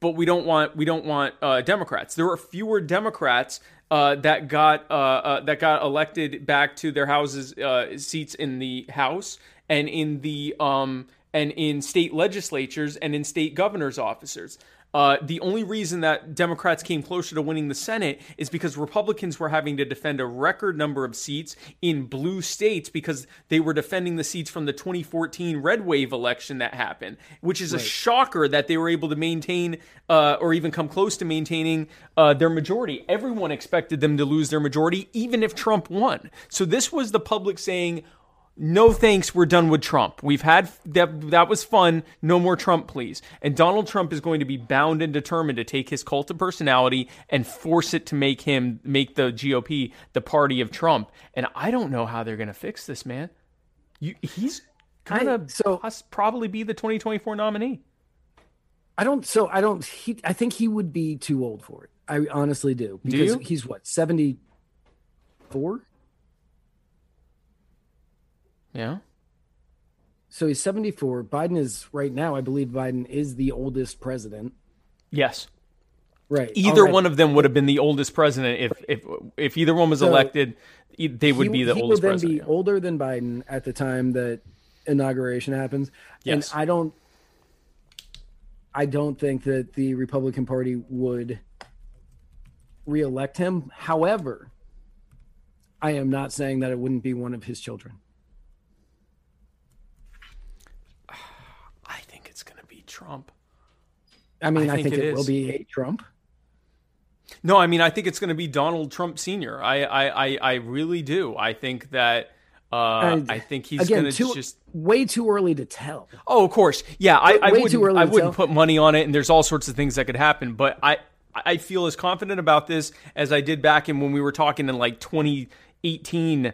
Talking about who was going to be the nominee, and we were like, "It's going to be Biden." Everyone's like, "Ah, Bernie Sanders." No, it's going to be Biden. No, it's "Ah, gonna be Biden. uh, uh, gosh, what are their names now? Uh, Mayor Pete, Pete Buttigieg. It's going to be Biden. Ma- Mayor Pete's on the list of uh, potentials for UN. Okay. The the mayor of South Bend is going to be the, The, the head of the, who the the person, the ambassador to, to the UN. I, Mayor Pete is the most like. If I had to put nonplussed and and make a make it a person, it would be Mayor Pete. Mi- milk toast. Milk toast, just. Have you seen him kiss his husband? No. So if you had to come up, so you know the people that are like, I'm fine with people being gay. I just don't want them to put it in my face. They could watch Mayor Pete kiss his husband and go, I'm fine with that. Like they they go and they're like, and then they they just like continue doing their thing. It's like two like goldfish. I so I've seen him eat a chicken wing, and that is the Oh, most gosh. disturbing thing I've. Yeah, he looks like a rat, like at Yeah. some cheese. Yeah. Yeah, that's that's where can't trust a man that eats a chicken wing that way. I don't trust anyone who does anything that way. if you if, you If ever, it, if, if it is ever corn, make the if it is corn, I accept it. and make that face. Well, maybe not make the face, but the Oh, the If you're trying to motion, but if the the- face. Right, yeah, because he's got that. He, he looks like Mike Krzyzewski when he's angry. Um, that's Speaking of which-. Speaking of which, speaking of sports jokes, so I okay. So quick prediction: okay, Who do you think's gonna? Do you think the uh, uh, Perdue or uh, Ossoff's gonna win the the runoff in Georgia? And keep in mind, you may not know this, but Shane Hazel, who was the Libertarian nominee, uh, he We're- uh, he what's that? were you telling me that? No, I'm telling the public. oh, okay. I was like, uh, no, I know, know you're a member of the Libertarian Party of Georgia. I know you know who I Shane. Hazel is. Yeah, But- I know, I, I know him well. Yeah, so so Shane Hazel, uh, who who was the uh, LP nomin- uh, candidate, um, he obviously didn't make it to the runoff, um, and uh, the Republicans have been trying to court his supporters. So Rand Paul came on his show, pretty good show, but it ended in Shane saying, "Yeah, it looks like uh, you know the the the Republicans," and he actually kind of got Rand to admit that they're the Republicans don't back up what they say. Um, and as a result of that, uh, Senator Perdue, who previously had said he was going to be on Shane's show, he sent a message to Shane saying, "Well, uh, because you don't think that there's you know any difference between Republicans and Democrats, I don't see much use in coming on your show. So I'm going to go talk to people who recognize the need to uh, make sure the Democrats don't take control of the Senate.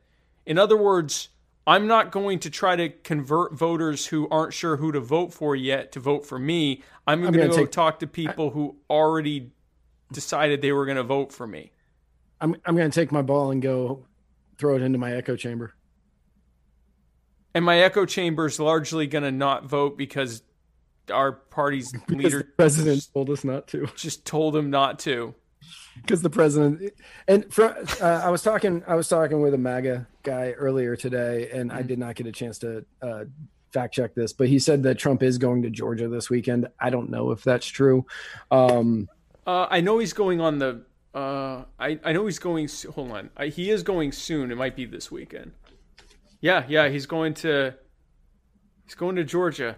How do you think? So I guess that's your that's the question for you, Matt, and for uh, and for you folks that are that are watching. Do you think Trump's going to help in Georgia? so I think Perdue wins. Okay, okay. I think Perdue wins. Uh, Kelly Loeffler, possibly. I mean, I, that one's tough. I don't know. Um, the the Republicans need both to win.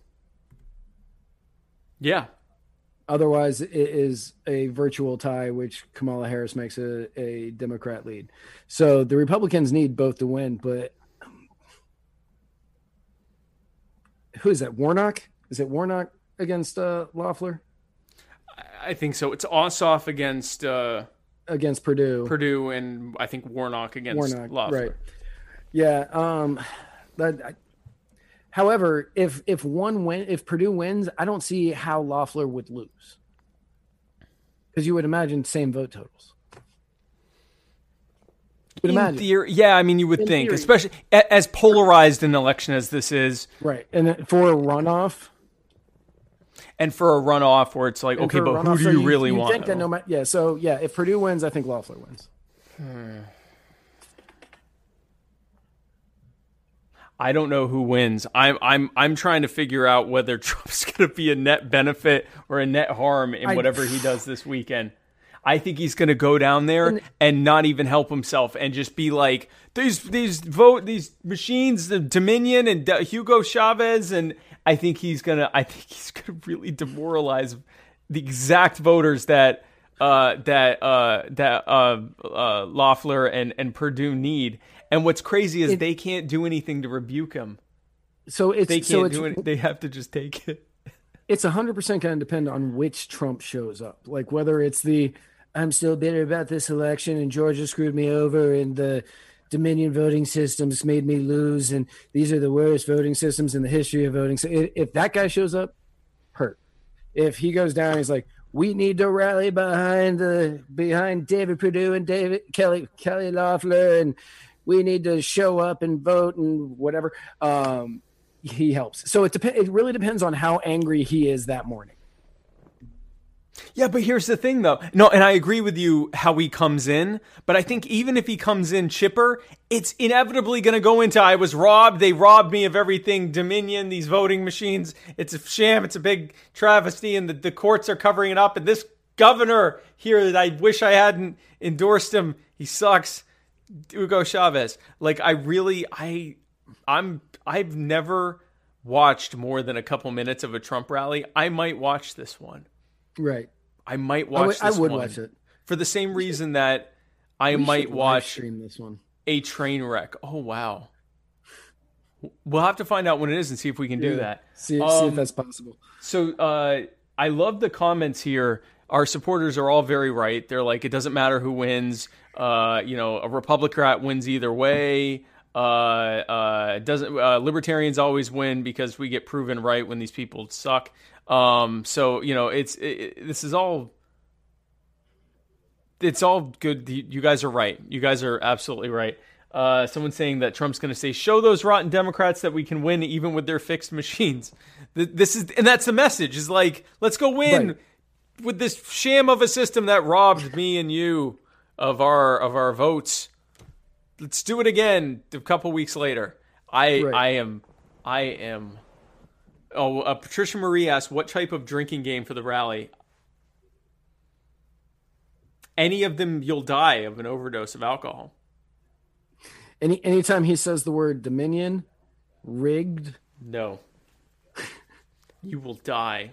you will die. You will. That was like saying up- law and order. Anytime they say law and order, Anytime during say that. law and order, you will die. A, a- drinking game with Donald Trump right now is either going to be you die or you're stone sober. Like it's not. that's it's it. not. Yeah. yeah, It's man, what a time to be alive, folks.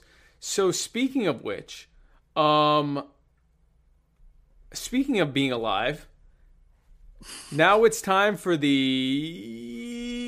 personal injury attorney Chris Reynolds, attorney at law, anchor call-in moment, where you we take your calls, uh, your messages that you left on Anchor. Uh, which you can do at any time. You can go to anchor F- anchor.fm slash muddied waters and leave messages for us. There's also a little button there to leave a donation if you want to. You can give us give us money give us give us money. But uh, you can you can go on there and leave messages, and we answer them every week. Uh, and we have quite a few, quite a few questions. From from three people, we have fourteen messages. Oh God, we have 14 messages from three people. Let's get And- right on that and right now. Nine of them are from Laser Legend. Nine of them are from the Laser Legend. So uh, let's get started right now with a message. Oh, a message from Chris Reynolds. That's been a minute. Personal injury attorney Chris Reynolds here with your AOC Millennial Minute. The Supreme Court has decided to hear arguments on the case involving whether or not illegal immigrants should be counted in the census and the ramifications that would ostensibly have on things like how many House members are allocated to each state and federal funding estimates say essentially that you know, a few states would probably gain um, a House member, and a few states would probably lose one. Um, the bigger thing probably is the federal funding. Um, but I wanted to kind of get your guys' opinion on that, or if it's going to be one of Matt's favorites, the good old PCA. Um, and I also wanted to get your guys' opinion on whether or not this should even be decided by the judiciary, or if this should be something where the law is changed. Thanks. So first of all, it should be handled by the legislature, preferably not the courts. But what's a PCA? I don't know what a PCA is. I assumed it was something soccer related. It, uh, it, may, uh, it might be. I don't actually know anything about soccer. So I, I want to hear your thoughts on this first. Do you think that uh, Ill, people that are here illegally uh, should should be able to uh, count in the census? Um, so I don't think there should be one. I don't think there should be a census. I don't think they should be taking a record of us. Um, since there is one, n- honestly, no. And that could be my GOP coming through, like the the roots that I that I grew up Right, with. right, right. Like I don't think we should have a census. We should not have a government funded and backed census. Since we have one, uh, no, I don't think I don't think so. Um, so I, I- think. Go ahead. but it should be it should be handled by the judiciary as opposed to legislature. you do think the court should handle it as opposed to I- the Yes. okay. Um, Yeah. I I think that they I, I think that the courts will say whether or not that was in the framing, and then you just have to accept it. So sticking with what the founders intended as opposed to creating a new legislation. Okay, that's fair enough. Right. Um, so my thought on this is I would be a little bit more agreeable to the idea of well, it should only include people that are you know legally able to participate in you know voting and, and, and all that stuff. If it didn't include prisoners, so our census includes prisoners, and there are some rural districts where something like 98% of their population includes prisoners that are in their zip code uh, or in their you know census metro area, and they get way more federal funding, they get way more state funding, they get way more representation than they would otherwise get because they are counting these massive prison populations, even though these are towns and, and, counties that sometimes only have, you know, a few hundred or a couple thousand actual residents uh, or actual, you know, residents that aren't there in the cage. And uh, and so I think if we're going to argue that the only people that should be counted are actual citizens who have the ability to vote, they should be not be they should not be counting prisoners, and they should not be counting people with felony records who are disenfranchised from voting. Um, and if they are counting them, then I think that they should be counting anyone because then the purpose of the census becomes how many people are here. That's fair. I and I can I can accept that. But I would be I would be fine with them saying no. It's only the people that are able to actually you know legally participate in the system. Okay, great. Then don't include prisoners. And really, they shouldn't be including prisoners anyway, because unlike people that are here illegally, the prisoners still can't choose. So either way, they should not be including prisoners, um, because the prisoners can't choose where they are. If you right. can't choose where you are, then you shouldn't be counted in anything. You know, that's what was actually trying to be avoided during the three fifths compromise uh, uh, when the founding of the, the Constitution, that, you know, you couldn't count a full slave as a full person because they're not allowed to vote.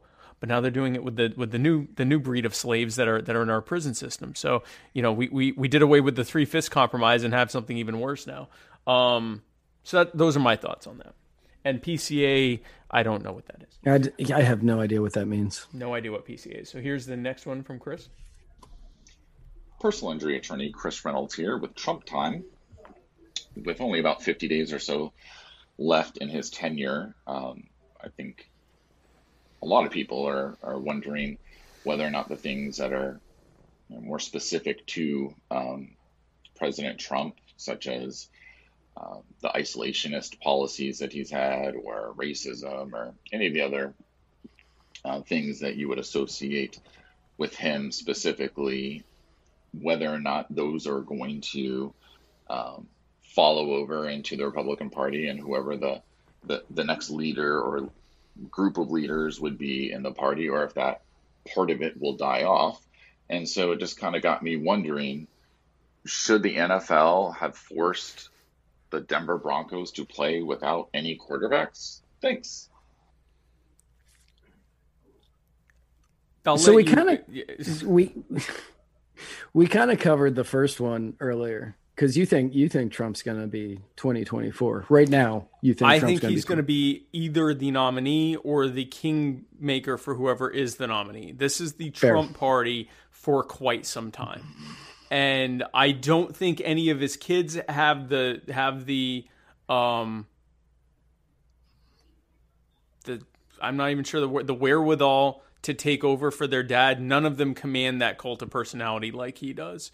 Uh, as well, and then and the only one who might even come close is Ivanka, and her uh, her sensibilities are completely different than her dad's.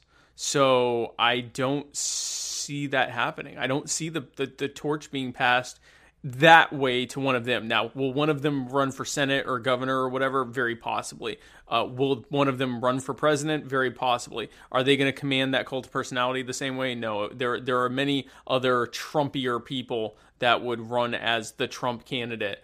Uh, and unless the dad was right there foster, fostering it along, it would be really hard I, I, I, I don't see it happening. Uh, I mean, I, I, so I to, go ahead. So you think he, you're thinking he's going to George Wallace it?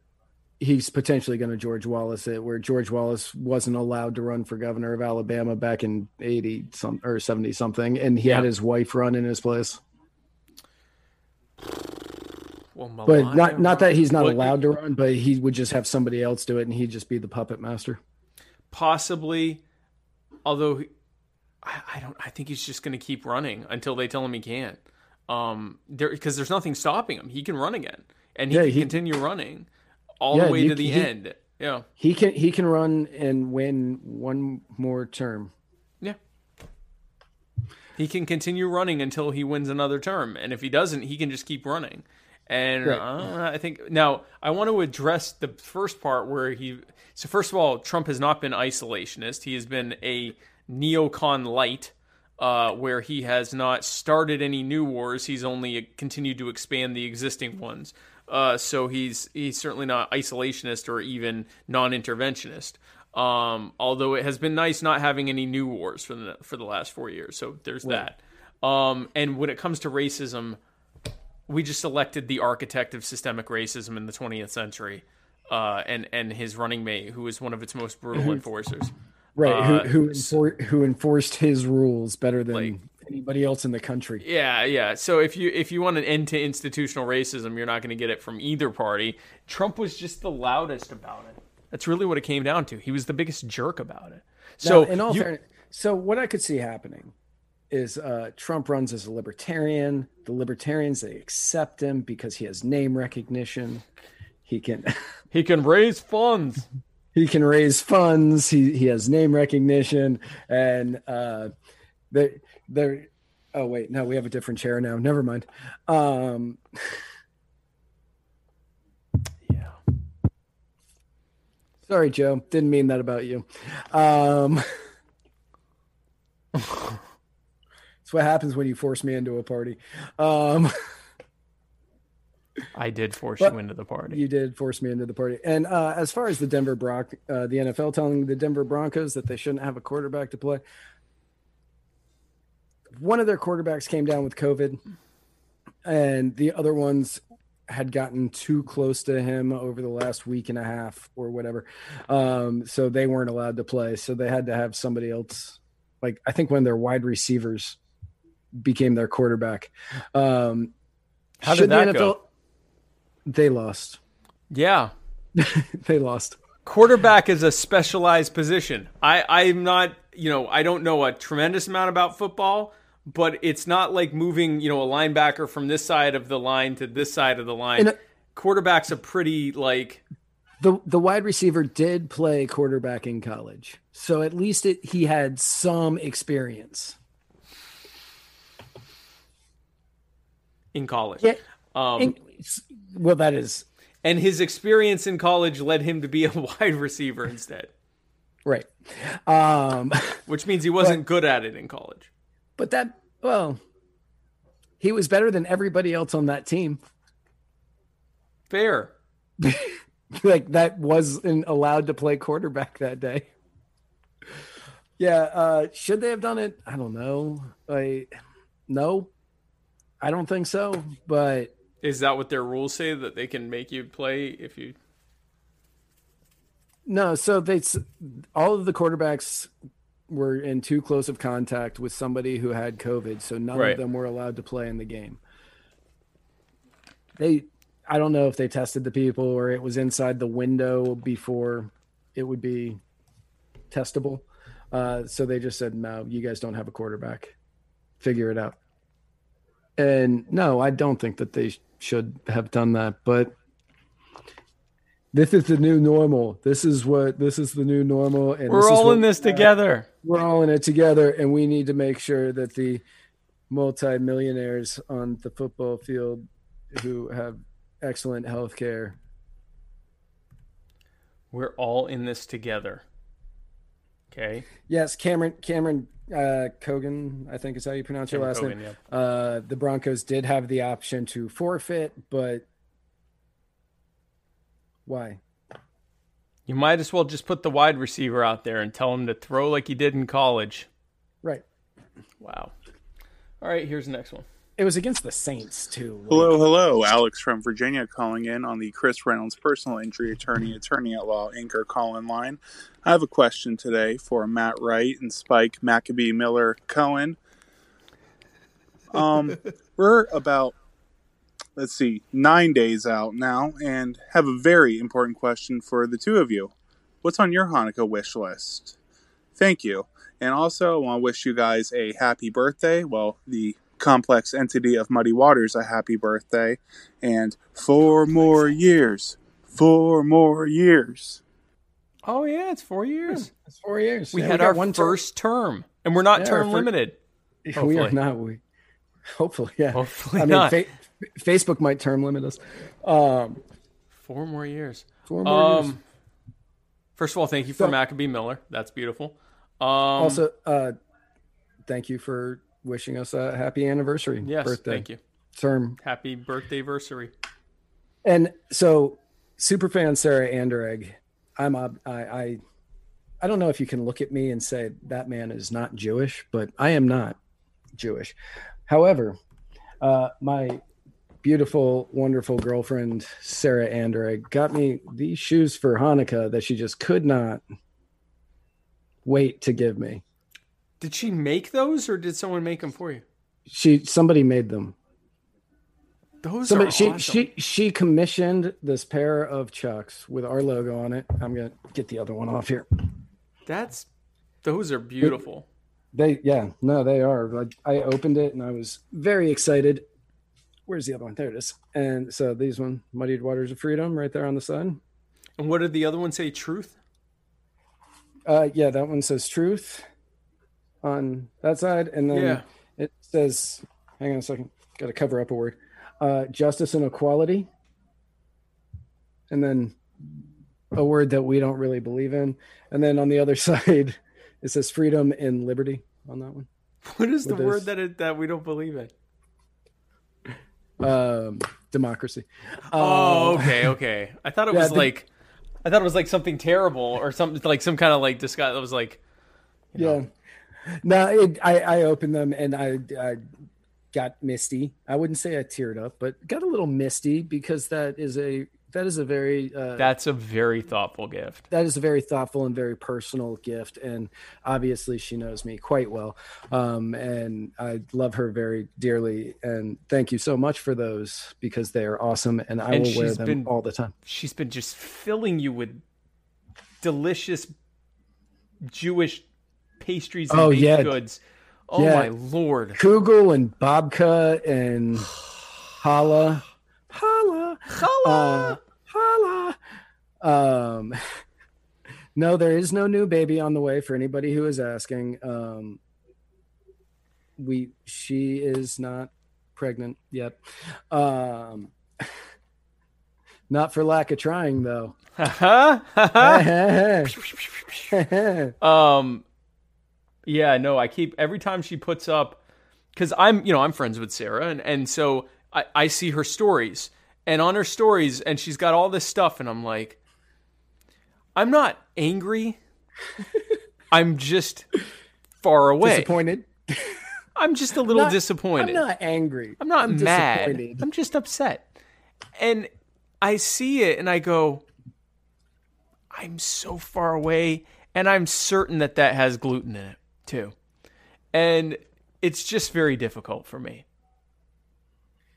Oh, That- what am I getting? So I also want. Oh. Uh, I, I I have a few things on my wish list. Um, most of them relatively like benign pack or or or you know uh, uh not really sexy you know practical stuff. Like I like uh, I'm getting some.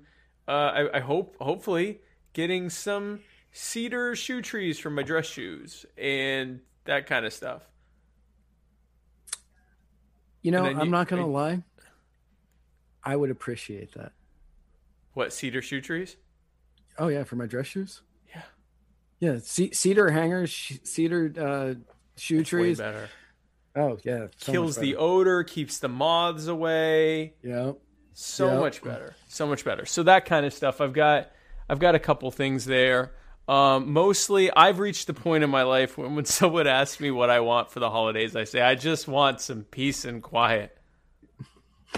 So, if you had to, if you had to guess what I got, uh, the boys who are six and four, the the two Jewish boys for Hanukkah, six and four. What do you think I got them? I'm scared to even say anything. I don't know. I don't I don't know. I got them piggy banks, so they can start learning to save. I mean that's an age appropriate gift. It is, and so they have wallets that they can't reach because they would just want to play with it. So I'm going to put, and these piggy banks have like they're like safes and they get a passcode. So I'm going to program the passcode, not tell them what it is, and then they can just put all of the money in it, and that way they have control over their money without being able to get it. It's a lot like you know the bank. Right.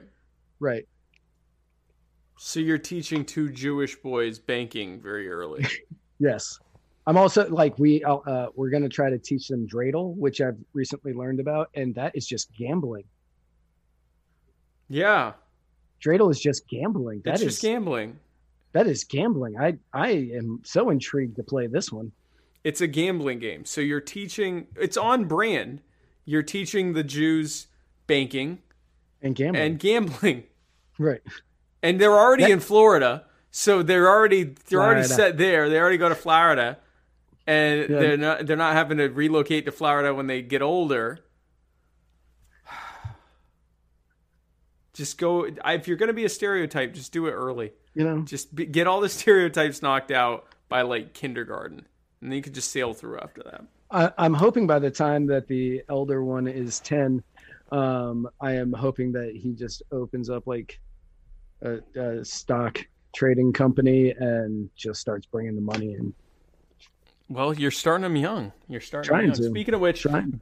current Bitcoin price, since we're talking about that, is back down just below nineteen thousand, uh, and got so close to breaking twenty thousand. Did recently uh, hit an all time high, uh, and uh, and then retreated.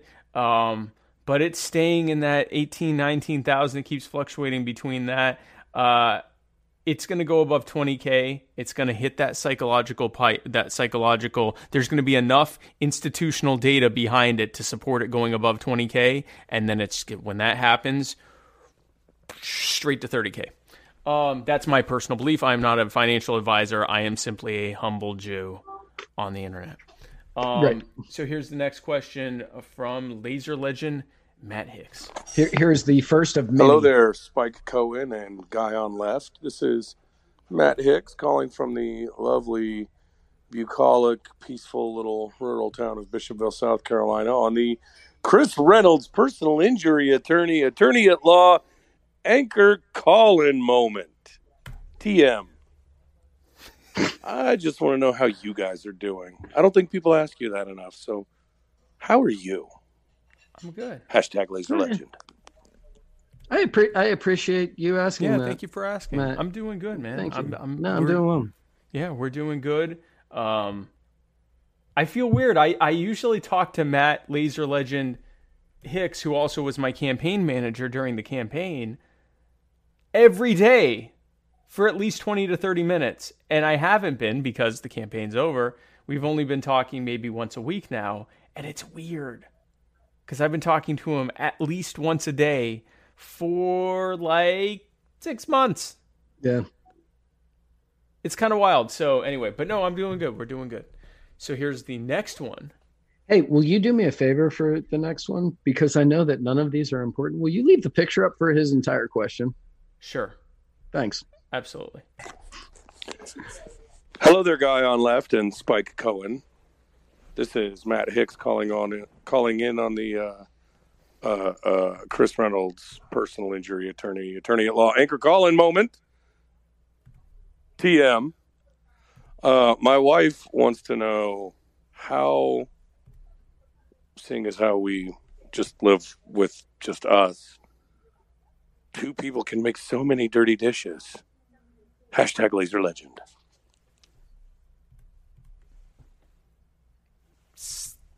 How, I don't know.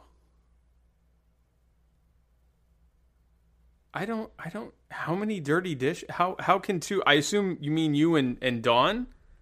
How can you two make dirty dishes? I. You're. You're you're. You're pigs. I don't know. I don't. I don't know. I don't know how to answer that. I don't. I don't think. I assume that you're using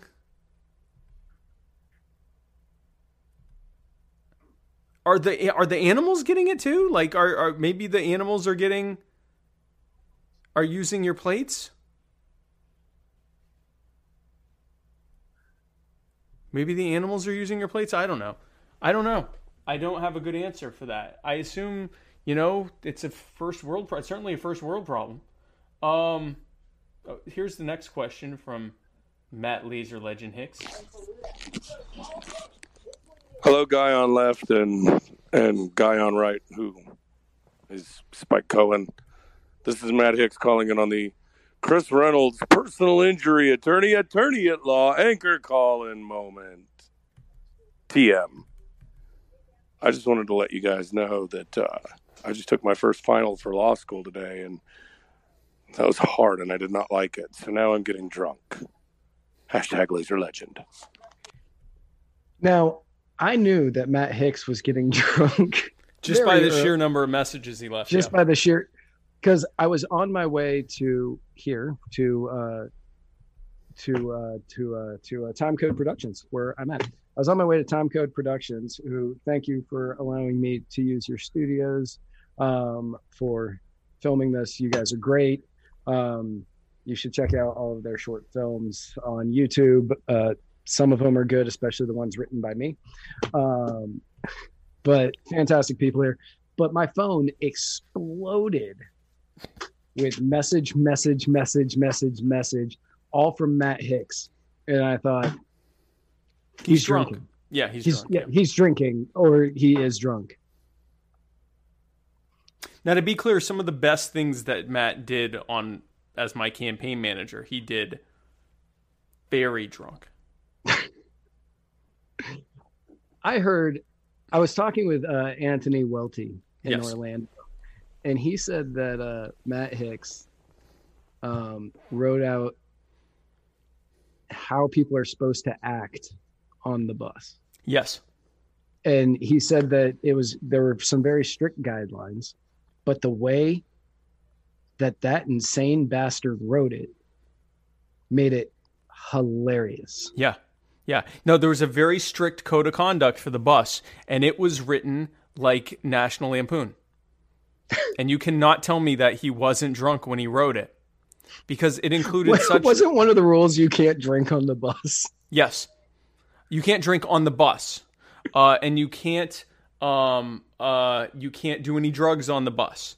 And he made it clear that the reason he was able to drink and do drugs was because he, in fact, was not on the bus. Uh, he made he actually mentioned that, uh, and uh, he said that no one was allowed to hook up on the bus except for me and Tasha, and only with one another, and that we could do it anywhere we wanted to, and that if anyone had a problem with that, they should just leave the room. Don't make it weird. he, he is confirming he was drunk when he wrote that I Uh, 100% yes. Um yes. He yes. And and uh no, I think even in the writing it said something along the lines of I'm drunk right now, but I can be because I am not on the bus. I, I think that that's in there. I may, I may be making that up, but he he it got very specific in many things that only Tasha and I could do, and that everyone had to just take it and be okay with it, and not, as he put it, make it weird. So anyway, uh, so here's the here's the third from last question from Matt Laser Legend Hicks. Hey guys, this is Matt Hicks calling in on the Chris Reynolds personal injury attorney, attorney at law anchor call in moment. Let's get this bread. Hashtag laser legend.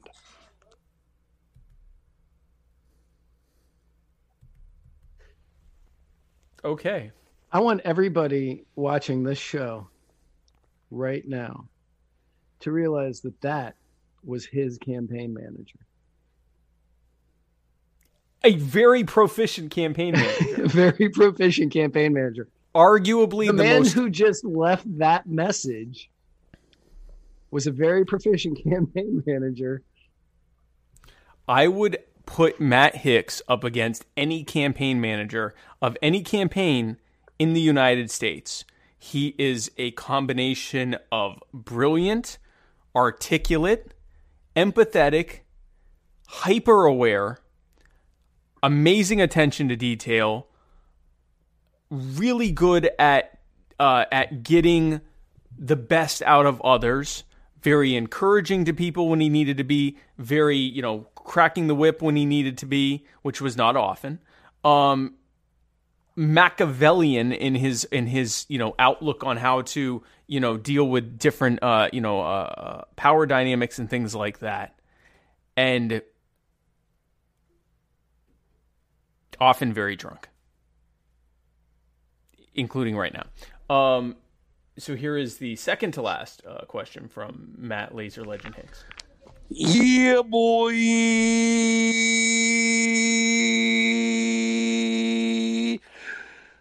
Hey guys, this is Matt Hicks calling in on the Chris Reynolds personal injury attorney, attorney at law anchor call in moment.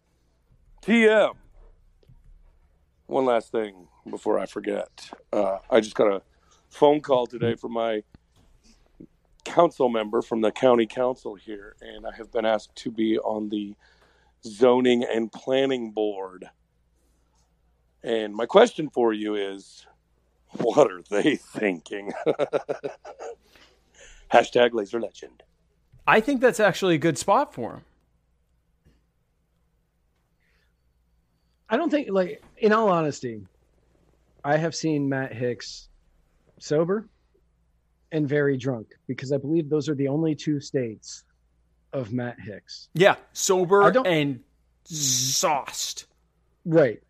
Yeah, Yes. crossfaded, as he said earlier in the comments. Um, those are those are the two states. His two states. Hicks. Yeah, he has two gears. Sober, Matt Hicks. Honestly, I would back that man for anything he runs for. Yeah. Sauced Matt Hicks, I would back him for completely different reasons. And mainly because I think it would just be absolutely hilarious to see him sitting on a city council board. Soused. Stop. Yeah, just completely crossfaded and And still making on. more sense than anyone else on there. ex- right. Yeah. Yeah. No, I agree. I agree. Right. And I and I think especially zoning and planning, it's gonna I it's gonna be times that he'll get up there and you know very very uh, uh, intelligently articulate why government should not be stopping this person from you know getting whatever this uh, you know variance or easement is that they're trying to get, and other times screaming into the air that I'm a free man and no one fucking tells me what to do. Um, largely again the same message, just presented in different ways. Now, Sarah Anderegg, superfan Sarah Anderegg, she says getting sauced with Matt Hicks is the next call-in segment. Now, this is what I'm thinking just based on that. And Yeah. I'm a fan of this. If people have questions for Matt Hicks, you have to specify Matt Hicks. Um, I am willing to send them to him to grab recordings of him answering those questions while he is wasted and playing them on the air. I don't think he'll have a problem with it. So I'm going to go out and say, if you want to do that, knock yourself out. Yes. If he I doesn't want to do it. it, I will find another drunk person to answer those questions. It's not going to be as good. It's not going to be as good because the whole thing is that he's drunk, but we'll answer it like very well. Uh, so Right. here is our last uh, seg- question of this segment from from Matt Laser Legend Hicks. Gentlemen, stop barking. Stop it. Good good evening, gentlemen. This is Matt Hicks calling in on the Chris Reynolds personal injury attorney, attorney at law. Stop barking. Anchor call in moment.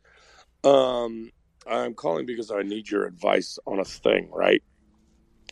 So, just a little while ago, I was out back and uh, uh, there was a fox in my backyard, and I've been having I've been having problems with this fox for a little while now. He's killed a couple of chickens, and I got off one shot at him with the shotgun, uh, but I was I was drunk and like 50 yards away, so I didn't hit the fox. I need your advice. How do I deal with this fox? Hashtag Laser Legend. I just like the thought of Matt Hicks drunkenly firing a shotgun out of his backyard At a fox.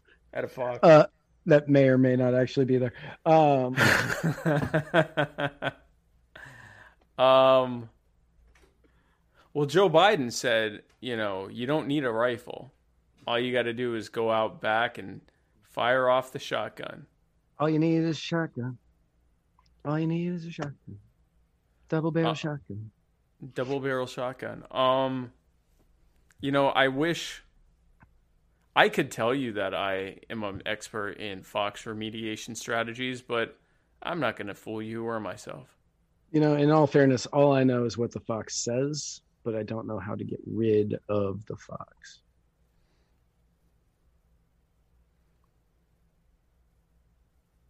So hey, thanks for calling in, and uh, thanks again, folks, for tuning into this uh, uh, this segment of the Personal Injury Attorney Chris Reynolds, Attorney at Law, brought to you by Personal Injury Attorney Chris Reynolds, Attorney at Law. If you need an attorney for your personal injury attendance and compensation needs in the anywhere in Florida, especially in the Tampa Bay area of Florida, go to chrisreynoldslaw.com or just look into the ether for this smiling beheaded face. Hey, uh. Matt Hicks, my good my good friend uh, Alex Snitker, who uh, used to be the executive. Uh, I think he's the national executive director for the Republican Liberty uh, Republican Liberty Caucus, Liberty Caucus, and yeah. he Yep. is. Uh, he ran for Senate as a libertarian here in Florida. He says treats, give the fox treats. Oh. So, uh, treat away, treat away. Give it if Alex. Snitker says something, I trust it. Give it treats and then, sh- I guess, shoot it. Lure it in, lure, it in. with Oh, you want a treats, treat? And then just bow. I got, I got a treat. Boom, boom. Right. Do you like lead?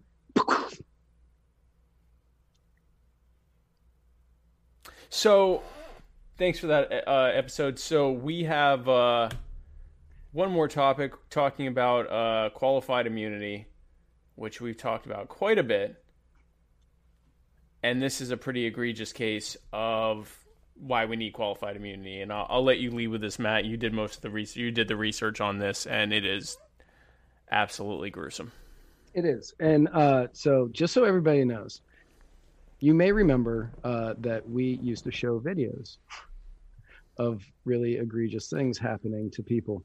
Um, Wow. And then we had an issue where YouTube demonetized us for that. Um, so I am putting into the comments right now. I'm trying to put into the comments right now. There it is. The YouTube video of what we're about to talk about.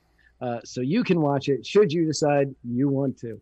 Um, so back in 2017, Kendall Joseph was beaten and tased by the New Orleans police, causing his death. There's good. That's huge spoiler for the rest of this, but it's important you know this up front. Now, back in 2017, a school official at Gretna Middle School told the, the two school officers that a strange guy was nervous and shaky and not walking straight and was loi- loitering outside the gates of the school. They approached him and he ran. This is probably due to the paranoid schizophrenia that he suffered from. So the school officers radioed about uh, the strange man who ran off, and officers Eddie Martin and Brandon LeDuff heard the call on the radio. They saw Kendall run by at that exact moment and gave chase. Uh, they chased him into the parking lot of a convenience store and they told him to come over. He ran into the store. He jumps over the counter. He jumps over the counter and the cops heard him saying, Help me, help me. Somebody call the cops. They are trying to kill me. Um, the officers entered the store, pointed a weapon at Kendall. He jumps over the counter and got into got face down into the fetal position, which, as every good police officer knows, that is an attack position. Um, Martin testified, Officer Martin testified that he didn't think Kendall Joseph had a weapon, which makes a lot of us wonder why Martin put most of his 300 pound body weight onto uh, Kendall and tased him for 11 seconds, demanding he put his hands behind his back while he was in the fetal position face down. Now, I don't know how many of you have been tased. I don't know how many of you have been tased by, I bet Matt Hicks has, um, but I don't know how many of you have been tased by a police grade taser. I have not. I have only been tased by a normal civilian grade taser. Right. And if you are tasing me with that and you're saying put your hands behind your back, You I am not going to be able to do that. You cannot. Um, then Officer Martin beat Kendall with a baton, punched him in the face several times, and tased him again. Now, this has got to be where it ends, right? That would make sense. There's no way that this poor Kendall is doing anything. No, uh, that was when Officer Dustin Costa, one of the additional cops on the scene, kicked Kendall 12 or 13 times and punched him in the head repeatedly. Yep. At the arrest of Kendall Joseph, 13 cops in total were there to catch a man who was acting a little weird, who ran away screaming, They're trying to kill me. Please call the police. Who ran into a convenience store begging for help, jumped behind a counter, and got into the very dangerous fighting style of face down fetal. Face down fetal position. Yeah. Yeah, face down fetal position, the most dangerous fighting style in all of martial arts. Um, and the remaining 11 officers who weren't involved with the beating and tasing uh, helped handcuff Joseph and place him in leg shackles before carrying him to a patrol car. Now, during the struggle, uh, Kendall made a variety of pleas. He asked for someone to call the real police. Uh, he assured the group that he did not have a weapon and he called out for his mother. Now, he, like we said, had uh, schizophrenia, paranoid schizophrenia, and he had been experiencing a psychotic episode, and he ended up dying at the hospital from his injuries a few days later.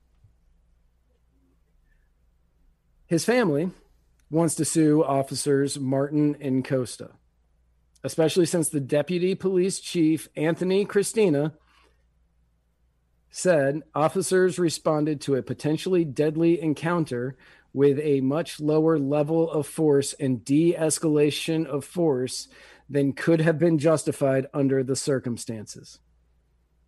How is that a much lower level than could, what is what would have been justified for them to just open fire on him? I instead putting 300 and for anybody like if you've watched the video I do wait until wait until later to watch the video but if if you already have watched it you know Kendall is built like me and Spike Yeah. he's he's like he's probably about a buck 60 Yeah. honestly. Yeah. He's not a big guy. He's not a big guy.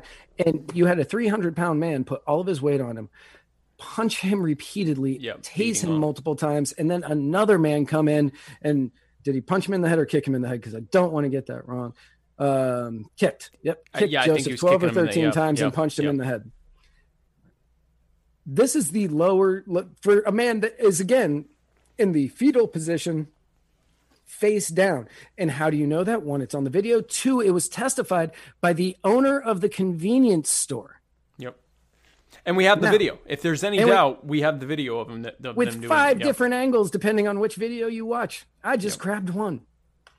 Um, so after two and a half years, the U.S. Court of Appeals for the Fifth Circuit, who routinely side with police in these circumstances, they ruled last week that the two officers who beat and ultimately killed a schizophrenic man are not entitled to qualified immunity and thus can be sued over the incident.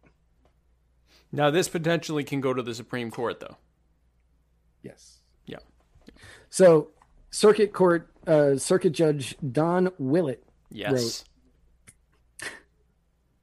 He wrote, though Joseph was not suspected of committing any crime, was in the fetal position, and was not actively resisting, officers Martin and Costa inflicted 26 blunt force injuries on Joseph and tased him twice, all while he pleaded for help and reiterated that he was not armed. He went on to write, for those in positions of public trust from commanders in chief who must take care that the laws be faithfully executed, to city of Gretna police officers who vow to protect life and property while safeguarding constitutional guarantees, proportional responses are good policy. We expect those charged with executing and enforcing our laws to take measured action that ascend in severity only as circumstances require. A disproportionate response is unreasonable, and if it describes physical force inflicted by a police officer, it is unconstitutional. We are entitled to count on law enforcement to use no more force than necessary, and we are entitled to enforce that standard as a matter of constitutional law when officers fail to honor it. That is from a Fifth Circuit judge. That's from a federal appeals judge. Yeah. That is from a federal appeals judge. That is from the Fifth Circuit, who, like I said, routinely, routinely sides with government officials and police officers in these matters. The needle is beginning to shift. Yeah. The needle is shifting, even if it's just a little. Even if it's Yep. just a little, it is shifting. And that, as horrible as this story is, just knowing that a difference is being made, it's the it is the same silver lining that Donald Trump is no longer president on the dark cloud that is Joe Biden is going to be president. Yep. Yep. On the dark cloud that is Kendall Joseph died from getting beaten tased by the police for committing the awful crime of being a schizophrenic, the needle is beginning to shift and Yep. we are beginning to see it. Yeah, it's and this is a positive shift. There are these times where there are social and political trends that are positive. They are often outnumbered by ones that are negative. This is a positive one, and it's a very, very positive one. Uh, there's a good chance it'll be appealed. It'll almost certainly be appealed. Uh, the Supreme Court may or may not hear it. Uh, if they don't hear it, or if they do hear it and affirm it, this will be a huge chip against qualified immunity. Uh, and, And we can thank so- Don. Go ahead. If the Supreme Court, if this gets appealed and the Supreme Court decides not to hear it, that would become a per curiam affirmed or a PCA, which Chris texted me, Uh, and means that if SCOTUS doesn't touch the decision of the lower court and there's no opinion, it goes to that law. So that becomes case law. Right. So that would effectively end qualified immunity. Well, it would put a huge It, chip it- in it qualified would put a huge dent. I'm not going to say it would end it. Because up, It would up put a until now, huge dent. up until now, all the major cases have resulted in them saying, "Yeah, if they themselves thought it was reasonable, that's enough." Right. We, we, we a few months ago had the, the case of, and I forget the man's name, but where the judge gave all the examples of officers harming the constitutional rights and, and sometimes taking the lives Is that the guy that was driving the car? he was driving the car and the police came and lied to him and and and and uh, lied about whether or not he had a right to refuse being searched and uh, threatened to arrest him even though they had no grounds to do so and then did thousands of dollars in damage to his car and left him on the side of the road with his car dismantled by the people that were searching it and uh, and and the the judge upheld it. Uh, this would be an example of the judges going. Nope, this shouldn't be. This is not constitutional, and and and, the standard they're putting here is that if it's unconstitutional, Right. you don't get immunity for it. That would be a big one. That would be huge. That would be a huge one. And we can thank you broke you broke the law. You broke the law that you were supposed to be upholding. You're going to get punished. this was written by Circuit Judge, uh, Fifth Circuit Court Judge uh, Don Willett, who is on my short list uh, for justices who uh, I would want to see uh, in the Supreme Court uh, When, alongside when I saw like that he wrote that, I was like, Spike's going to enjoy this one. Yeah, Don Willett is is one of those dudes. Uh, Don Willett, along with like uh, An- uh, Andrew Napolitano, uh, Jim Gray, uh, and not Alan Dershowitz. Not Alan Dershowitz. That would be a would be a horrendous pick. That would be yeah. That would not be a good one. That would be That'd an be- awful, awful pick. That would be campaign ruining. That would be Uh, bizarrely weird for anyone to pick. Right. So we'll see where this goes. We'll see where this goes. Um, and uh, but ending on on a good note there. And speaking of ending on a good note, as we said before, four years of the of Muddy Waters Media of the Muddy Waters of Freedom, uh, and we have the a, a little video to commemorate some of the uh, some of the different excuse me some of the different things that have happened over the years. Um, where we started and where we're going. And uh, I'm really looking forward to showing this to everyone. Good morning, good afternoon, and good evening, and welcome to the Vanguard. Hello, and welcome to Matt and Mohammed's first podcast, which we will be naming later. Uh, I am Matt. With me, as always, is Muhammad. Hi, Mohammed. Hey, I'm Mohammed Shaker. Thank you for joining us. We don't know what we're calling this show yet because we don't really have a great idea of what we're going to call it yet. Uh, we have decided on calling ourselves the Muddied Waters of Freedom. Welcome to the Muddy Waters of Freedom with your hosts, Matt Wright and Mohammed Shaker. Good morning, good afternoon, or good evening, and welcome to the Vanguard. For Muhammad, I am Matt, and together we are traversing the muddied waters of freedom. I hope everybody out there on Facebook land is enjoying our very first live video of the show. Hey, that's Alex so, uh, welcome, welcome to uh, the muddied waters of freedom. Spike. I mean, Thank you so much. Uh, I know I'm filling some some uh, big shoes right now, and by uh, large shoes I mean that he actually has large, um, I guess monstrous feet. By the way, that sun has to be just brutal to you right now. so brutal right now. Is I'm there- like, come Right, I'm just back. like, and then I'm like, just when you're ranting, I'm like, I just find myself just going lower, and I'm like, oh wait, I don't look like I'm bored during this rant that I'm not listening Right. to. I only know so many rappers,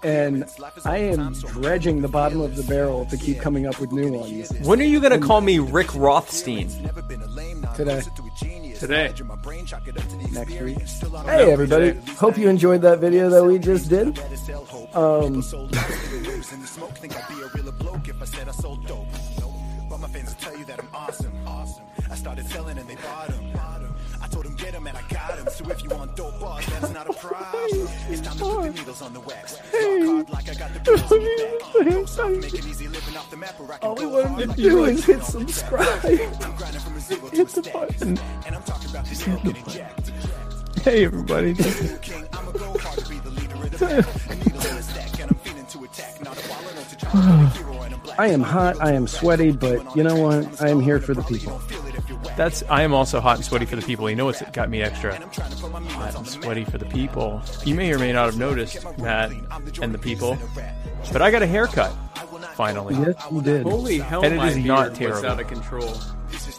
It is a good, serviceable haircut. So haircut. was mine. Hey everybody, I hope you enjoyed that. Fucking shit.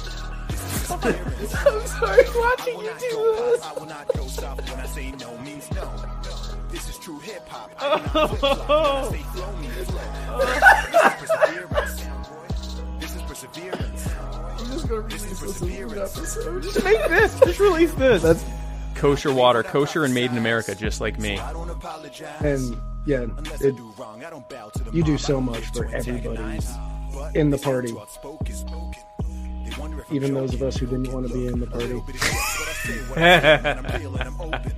forced us into it. Um, but you a member. yeah, you brought me a member. I think that violates the NAP. That Um, probably does. A coercive right. membership. for a coercive membership into the Libertarian Party. Um, but you you do so much for everybody, and if that is the least that we can do to show our gratitude for all that you do, I mean you you're an inspiration to so many, and on top of that, I get to have the joy of calling you my best friend and business partner. Thank you, man. So, yeah. I appreciate you, man. I love you, and I am so I'm just so honored that I just want to say to you, Matt, you are like a brother, and you are possibly as much as any other person responsible for why I am here right now. Um, you were the one who first asked me to begin doing podcasting at a time when I was trying to figure out exactly what I wanted to do. Um, you were the one that encouraged me to do that. You were the one who, uh, you know, asked me to, uh, you know, take on a role as co-host of the Muddy Waters of Freedom. You were the one who, you know, was encouraging me to uh, do things with South Carolina Libertarian Party, and and you have been a great encourager during all of that. And of course, I mean, there, you know, my wife, uh, Tasha, and, and, many other people have also been very, very big part of that. But you have, uh, you know, I love you, man, and you are a, huge part of why I'm here, and a huge part of uh, of where Muddy Waters is going to go going moving forward. And I'm just uh, I'm honored to be your friend and your and your partner in this, and I thank you. for the future Vice President of the United States, Spike Cohen. I am Matt Wright, and together we are traversing the muddied waters of freedom.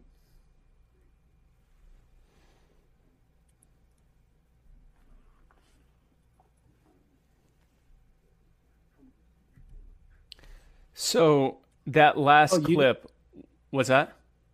Oh crap! I was like, there, there, there's more. I, I, I threw in an after credits. Crap. Hold on. I'm gonna pull it up the other way because otherwise we're gonna be sitting here and watching the whole thing. Oh, you, I, don't, you don't have. I don't have that yet. Yeah, I don't have that. Hold um, ah. Go. Um, on one second. Sorry, everybody. I yeah, I threw in a post credit scene because yeah, I know. Yeah, I know. because honestly, that post like I was trying to figure out how to keep it in there, and it made me laugh so incredibly hard. Mm, was this gonna work? I don't know. I got a black screen. Oh, good. Um.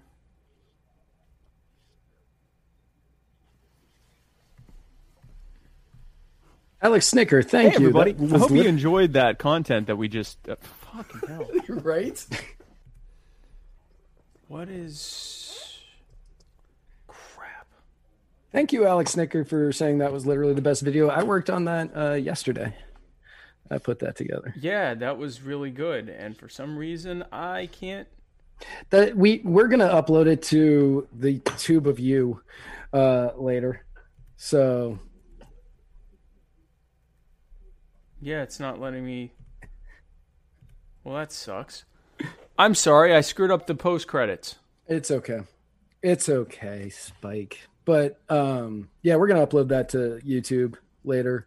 Um You know what I can do? I can in the guy? in the post credits, I can have that be the video that plays in the credits. Yes. So if people stick around, I'll play the video again for the outro and make that that thing and I'll probably end up cutting it then too because that's how I am.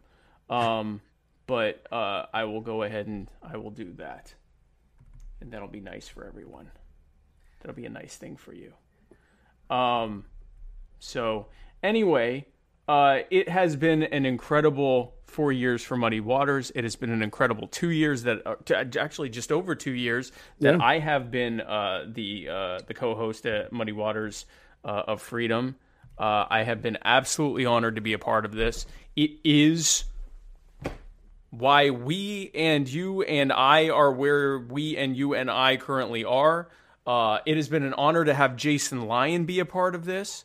Uh, it has been an honor at times. He says he says GIF. Oh gosh, yeah. He calls he calls them GIFs, and he thinks baseball is awful. So, yeah, old GIFs and Lyon. Oh, yeah, old old. That old aside, Ga- Gason Lion over there. Old Gason Lion over there. Uh, that aside, he has been incredible, and I, I, it's been an honor to have him be a part of Muddy Waters. Uh, I will always be indebted to and honored by uh, Mohammed Shaker, who helped put this together with you uh, in the in its formative years, uh, and was the original co-host here as well. Um, he, uh, as I said in there, left behind monstrously large clown shoes, if you will, uh, to yeah. have to fill uh, in his departure. He he's and I love him, and he he was great as well. Um, I'm very honored to be a part of this, and I'm so excited to see where we're going to go. You know, over the next four years, you know, we could be like on on like a TV show on an actual like news network On a the next four network years. We one could be on a network doing this Yeah. nonsense. And for anybody who's been watching since the beginning, I know uh, Alex Snitker has been literally since the beginning. From he the has beginning, been, yeah. he he has been there, uh, following along with the story, um, and a few other people that were in the comments. I know that they have been paying attention uh, since the beginning as well, and to all of, to all the people who have been there from the beginning. Uh, I thank you, honestly, thank you, because I don't know how many of you know this. I did not want to be a podcaster. I did not want to be yet another podcaster. And uh, Muhammad kind of pushed me into it. He wore me down, and eventually I said, okay, let, let's do this thing. Um, and now, uh, four, four years later, four years later, I get to sit there and I spend multiple hours a week hanging out with my best friend here Yep. um, to talk about whatever is happening in the news. And uh, we get to joke around and laugh just like if we were on a phone like you are seeing our phone calls just with graphics. Which are also hours long at times. right. They yes.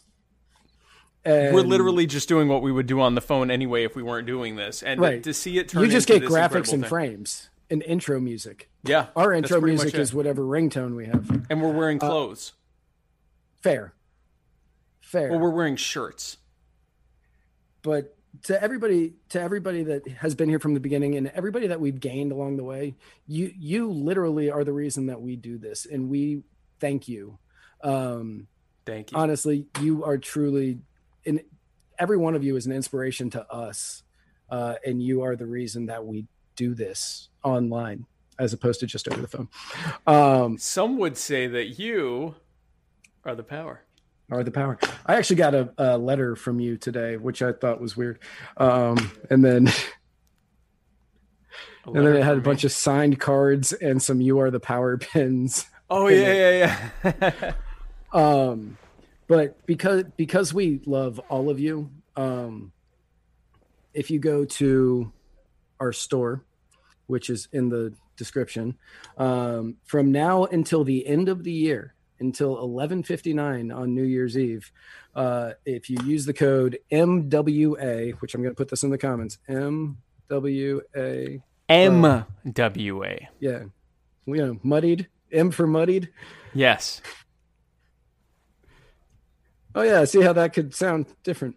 Um, Yes. M as in muddied. WA for Muddied MW I hope I Waters right. Anniversary. MW anniversary. If you put in MW anniversary, you get 10% off uh, your entire order.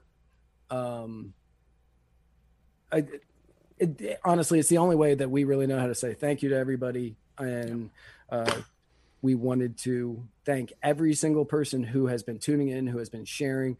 And each and every one of you have become a small member of my family because you are the reason that I get out of bed to do these notes Yep, and that I want to make these shows great and that I sit here in this room or whatever room I happen to be in that week um, to to do this show. Yep. because that is how much I want to put on a great show for each and every one of you. And and uh honestly doing this is a lifelong dream and now I get to say that I do it and it is the most fun I have every week and some weeks especially since he's now he's all important VP nominee. Sometimes it's the only time I actually get to talk to Spike. There have been times, and it's depressing, where we didn't talk all week, and we just go in like a few minutes before we go live and like, hey, how are you doing? I'm doing good. I was in 15 different states or whatever. We've been able to talk more since things have calmed Right. down, but um, yeah, and then, and then as soon as the show would end, he'd be like, "I really hate to do this, but I gotta go." And I'd be like, yeah, "Okay, yeah. bye." It's I know it's it you know so if for no other reason we got to still stay in touch every week. Um, it was good to continue doing the show during the campaign, and that was an important thing to me that we continue doing the show during the campaign. And there were people on my team who were not all that thrilled about it because I was you know flying around the country. They had no idea where I was going to be from day to day, and I'm like, don't care. We have to make it work. This is a priority. The same way that we need a certain amount of time for sleep, I need a certain amount of time on Tuesday uh, to do the muddy water, muddy waters of freedom, and then eventually I said the same thing on my show as well. But thank you guys so much for being a part of this. Uh, we are only getting started, as I say often. This is just the beginning for Muddy Waters Media. Uh, we are going to continue to grow. We have all sorts of exciting things that are coming new shows, new programs, all sorts of new exciting stuff that's going to be coming out. And uh, I hope that you stay with us because we're excited to, to roll it out with you. Uh, and you are our trailblazers that were a part of the vanguard uh, very early on in our in our beginning, and, and even some of the, the folks that are coming in now. You you are uh, like Matt said, you are like family to us, and we are grateful to you. So, with that said, tomorrow night on my show, My Fellow Americans, I will be live with David Gay, the uh, dadmin of Liberty Memes. Uh, which is one of the most popular liberty uh, meme liberty, libertarian and meme related venues on social media. Uh, he is also when, the when they are still on social media. when they're allowed to be on social media yeah, when they're allowed to be there. and they've had a decent run recently. Um, the uh, uh, he has coming on specifically to talk about the Liberty Memes five dollar charity club, um, which is a Facebook group that I've been promoting heavily. Um, and uh, uh, no less than Ron Paul has been promoting it heavily. There've been a lot of people promoting it because what it is. Uh, long story short, and we'll be talking more about it tomorrow. But basically, uh, you join this group, you pledge to give at least five dollars a month, and there are a number of different causes that come up. Uh, usually, different GoFundMe campaigns, different uh, campaigns uh, to crowd fund uh, charity and mutual aid for people who are in, uh, you know, in a need for a specific thing. Uh, small stuff, big stuff, all sorts of stuff, and they have raised hundreds of thousands of dollars uh, for people in need in just a very short period of time. And not only have they done that, but they've demonstrated that we don't need government to get us to help each other. And in fact, we'd be able to help each other even more if we didn't have government government in the way, making things more expensive, creating more hardships, taking from us, and making it where we're less able to be able to help those uh, around us, uh, and where fewer of us would need help in the first place. Um, but so we're going to be talking about that. That's uh, on Wednesday, uh, on Thursday, and Friday. Uh, tune in to my Spike Cohen social media. I will be doing episodes of Culture of Winning, where I interview uh, elected libertarians to talk about their blueprint for how to get elected as a libertarian. Uh, and then uh, have a great weekend. Come back here next week. Go ahead. Real, real, real quick, uh, over on MeWe, the Muddied Waters group over on MeWe, which uh, has a chat feature, so Okay. people get to people chat during the shows, and uh, there's some really good back and forth. I just opened it because I saw that it had gotten some action during this episode, and this picture, if the camera will focus. For anybody that doesn't know, that is Spike Cohen with laser legend Matt Hicks himself. we are actually sleeping in that photo. Are you really? I believe so, yes. That was in Columbus, Ohio. We were very, very tired. And thank you to Jim Lee for posting that one. And I'm pretty sure my wife took that picture. Oh, really? Yeah. Like I think we were like just hanging out and fell asleep like that. We had a lot of sleepless times on uh on the campaign trail, but I, I loved every moment of it. And he's very snuggly.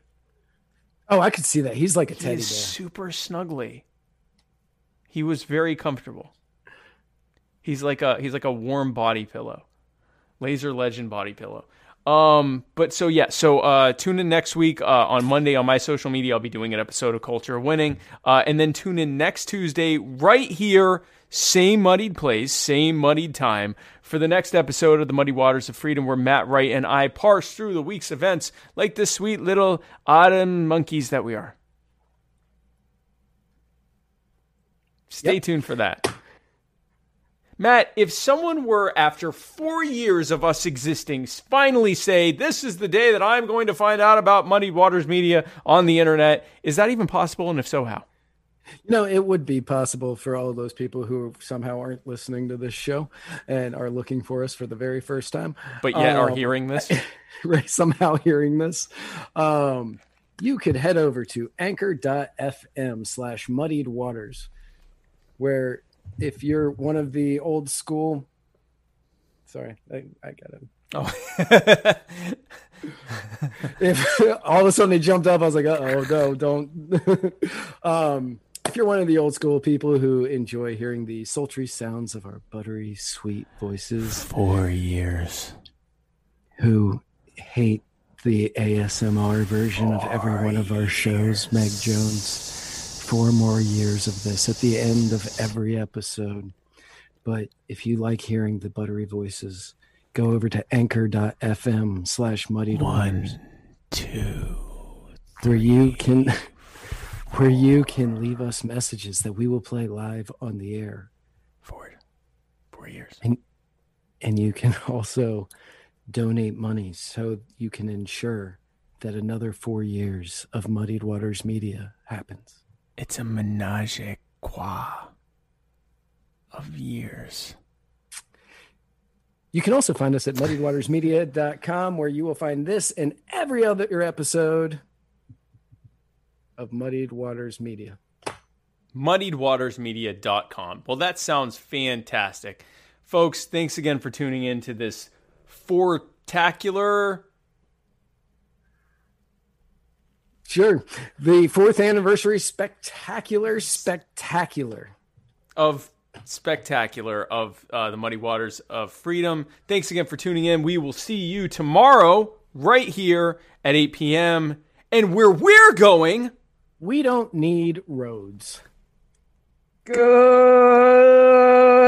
morning, good afternoon, and good evening, and welcome to the Vanguard. Hello, and welcome to Matt and Mohammed's first podcast, which we will be naming later. Uh, I am Matt. With me, as always, is Muhammad. Hi, Muhammad. Hey, I'm Mohammed Shaker. Thank you for joining us. We don't know what we're calling this show yet because we don't really have a great idea of what we're going to call it yet. Uh, we have decided on calling ourselves the Muddied Waters of Freedom. Welcome to the Muddy Waters of Freedom with your hosts, Matt Wright and Mohammed Shaker. Good morning, good afternoon, or good evening, and welcome to the Vanguard. For Muhammad, I am Matt, and together we are traversing the muddied waters of freedom. I hope everybody out there on you- Facebook land is enjoying our very first live video of the show. Yeah, so uh, welcome, welcome to uh, the muddied waters of freedom. Like, I mean, Thank you so much. Uh, I know I'm filling some some uh, big shoes right now, and by uh, large shoes I mean that he actually has large, um, I guess monstrous feet. By the way, that sun has to be just brutal to you right now. so brutal right now. Is I'm there- like, Right, I'll I'm just back. like, and then I'm like, just when you're ranting, I'm like, I just find myself just going lower, and then I'm like, oh wait, I don't look like I'm bored during this rant that I'm not listening Right. to. I only know so many rappers, and I am dredging the bottom of the barrel to keep coming up with new ones. when are you gonna call me Rick Rothstein? Next week.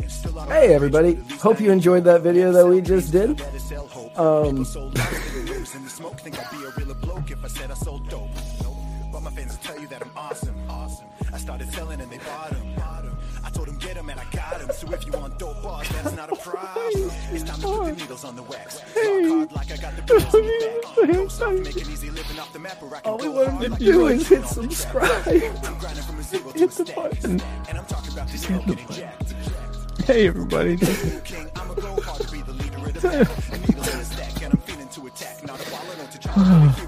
I am hot. I am sweaty, but you know what? I am here for the people.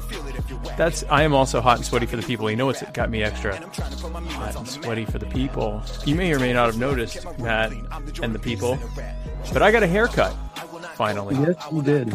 And it is not terrible. It is a good, serviceable haircut.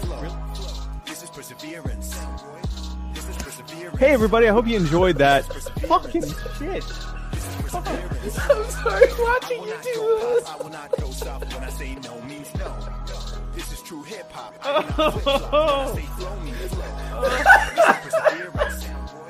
This is perseverance. I'm just gonna release this as an episode. Just make this. Just release this. That's kosher water, kosher and made in America, just like me. And yeah, it, you do so much for everybody in the party. Even those of us who didn't want to be in the party. Forced us into it. Um, Bought you a member. yeah, you bought me a member. I think that violates the NAP. Yeah, it Um, probably does. A coercive right. membership. for a coercive membership into the Libertarian Party. Um, but you you do so much for everybody, and if that is the least that we can do to show our gratitude for all that you do, I mean you you're an inspiration to so many, and on top of that, I get to have the joy of calling you my best friend and business partner. Thank you, man. So, yeah.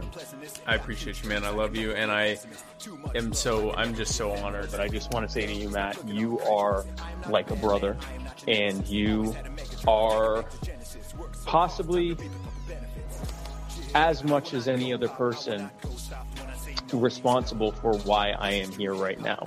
Um, you were the one who first asked me to begin doing podcasting at a time when I was trying to figure out exactly what I wanted to do. Um, you were the one that encouraged me to do that.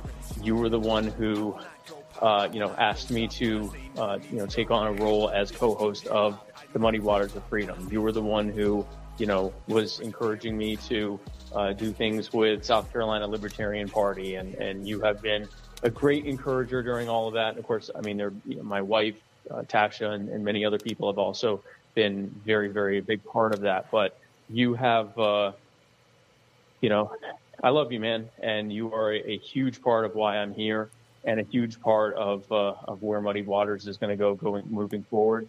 And I'm just, uh, I'm honored to be your friend and your and your partner in this, and I thank you. For the future Vice President of the United States, Spike Cohen, I am Matt Wright, and together we are traversing the muddied waters of freedom.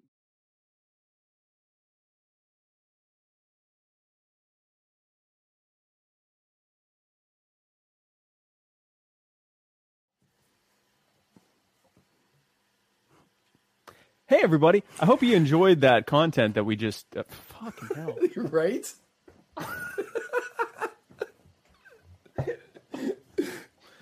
Oh my god! We're glad you liked it. Hit subscribe. Why is that hard? I know. Glad that you enjoyed the. hey, you know when we did the thing. If that's a thing that you like, I've got an idea for you. I think we need to start over. Yeah.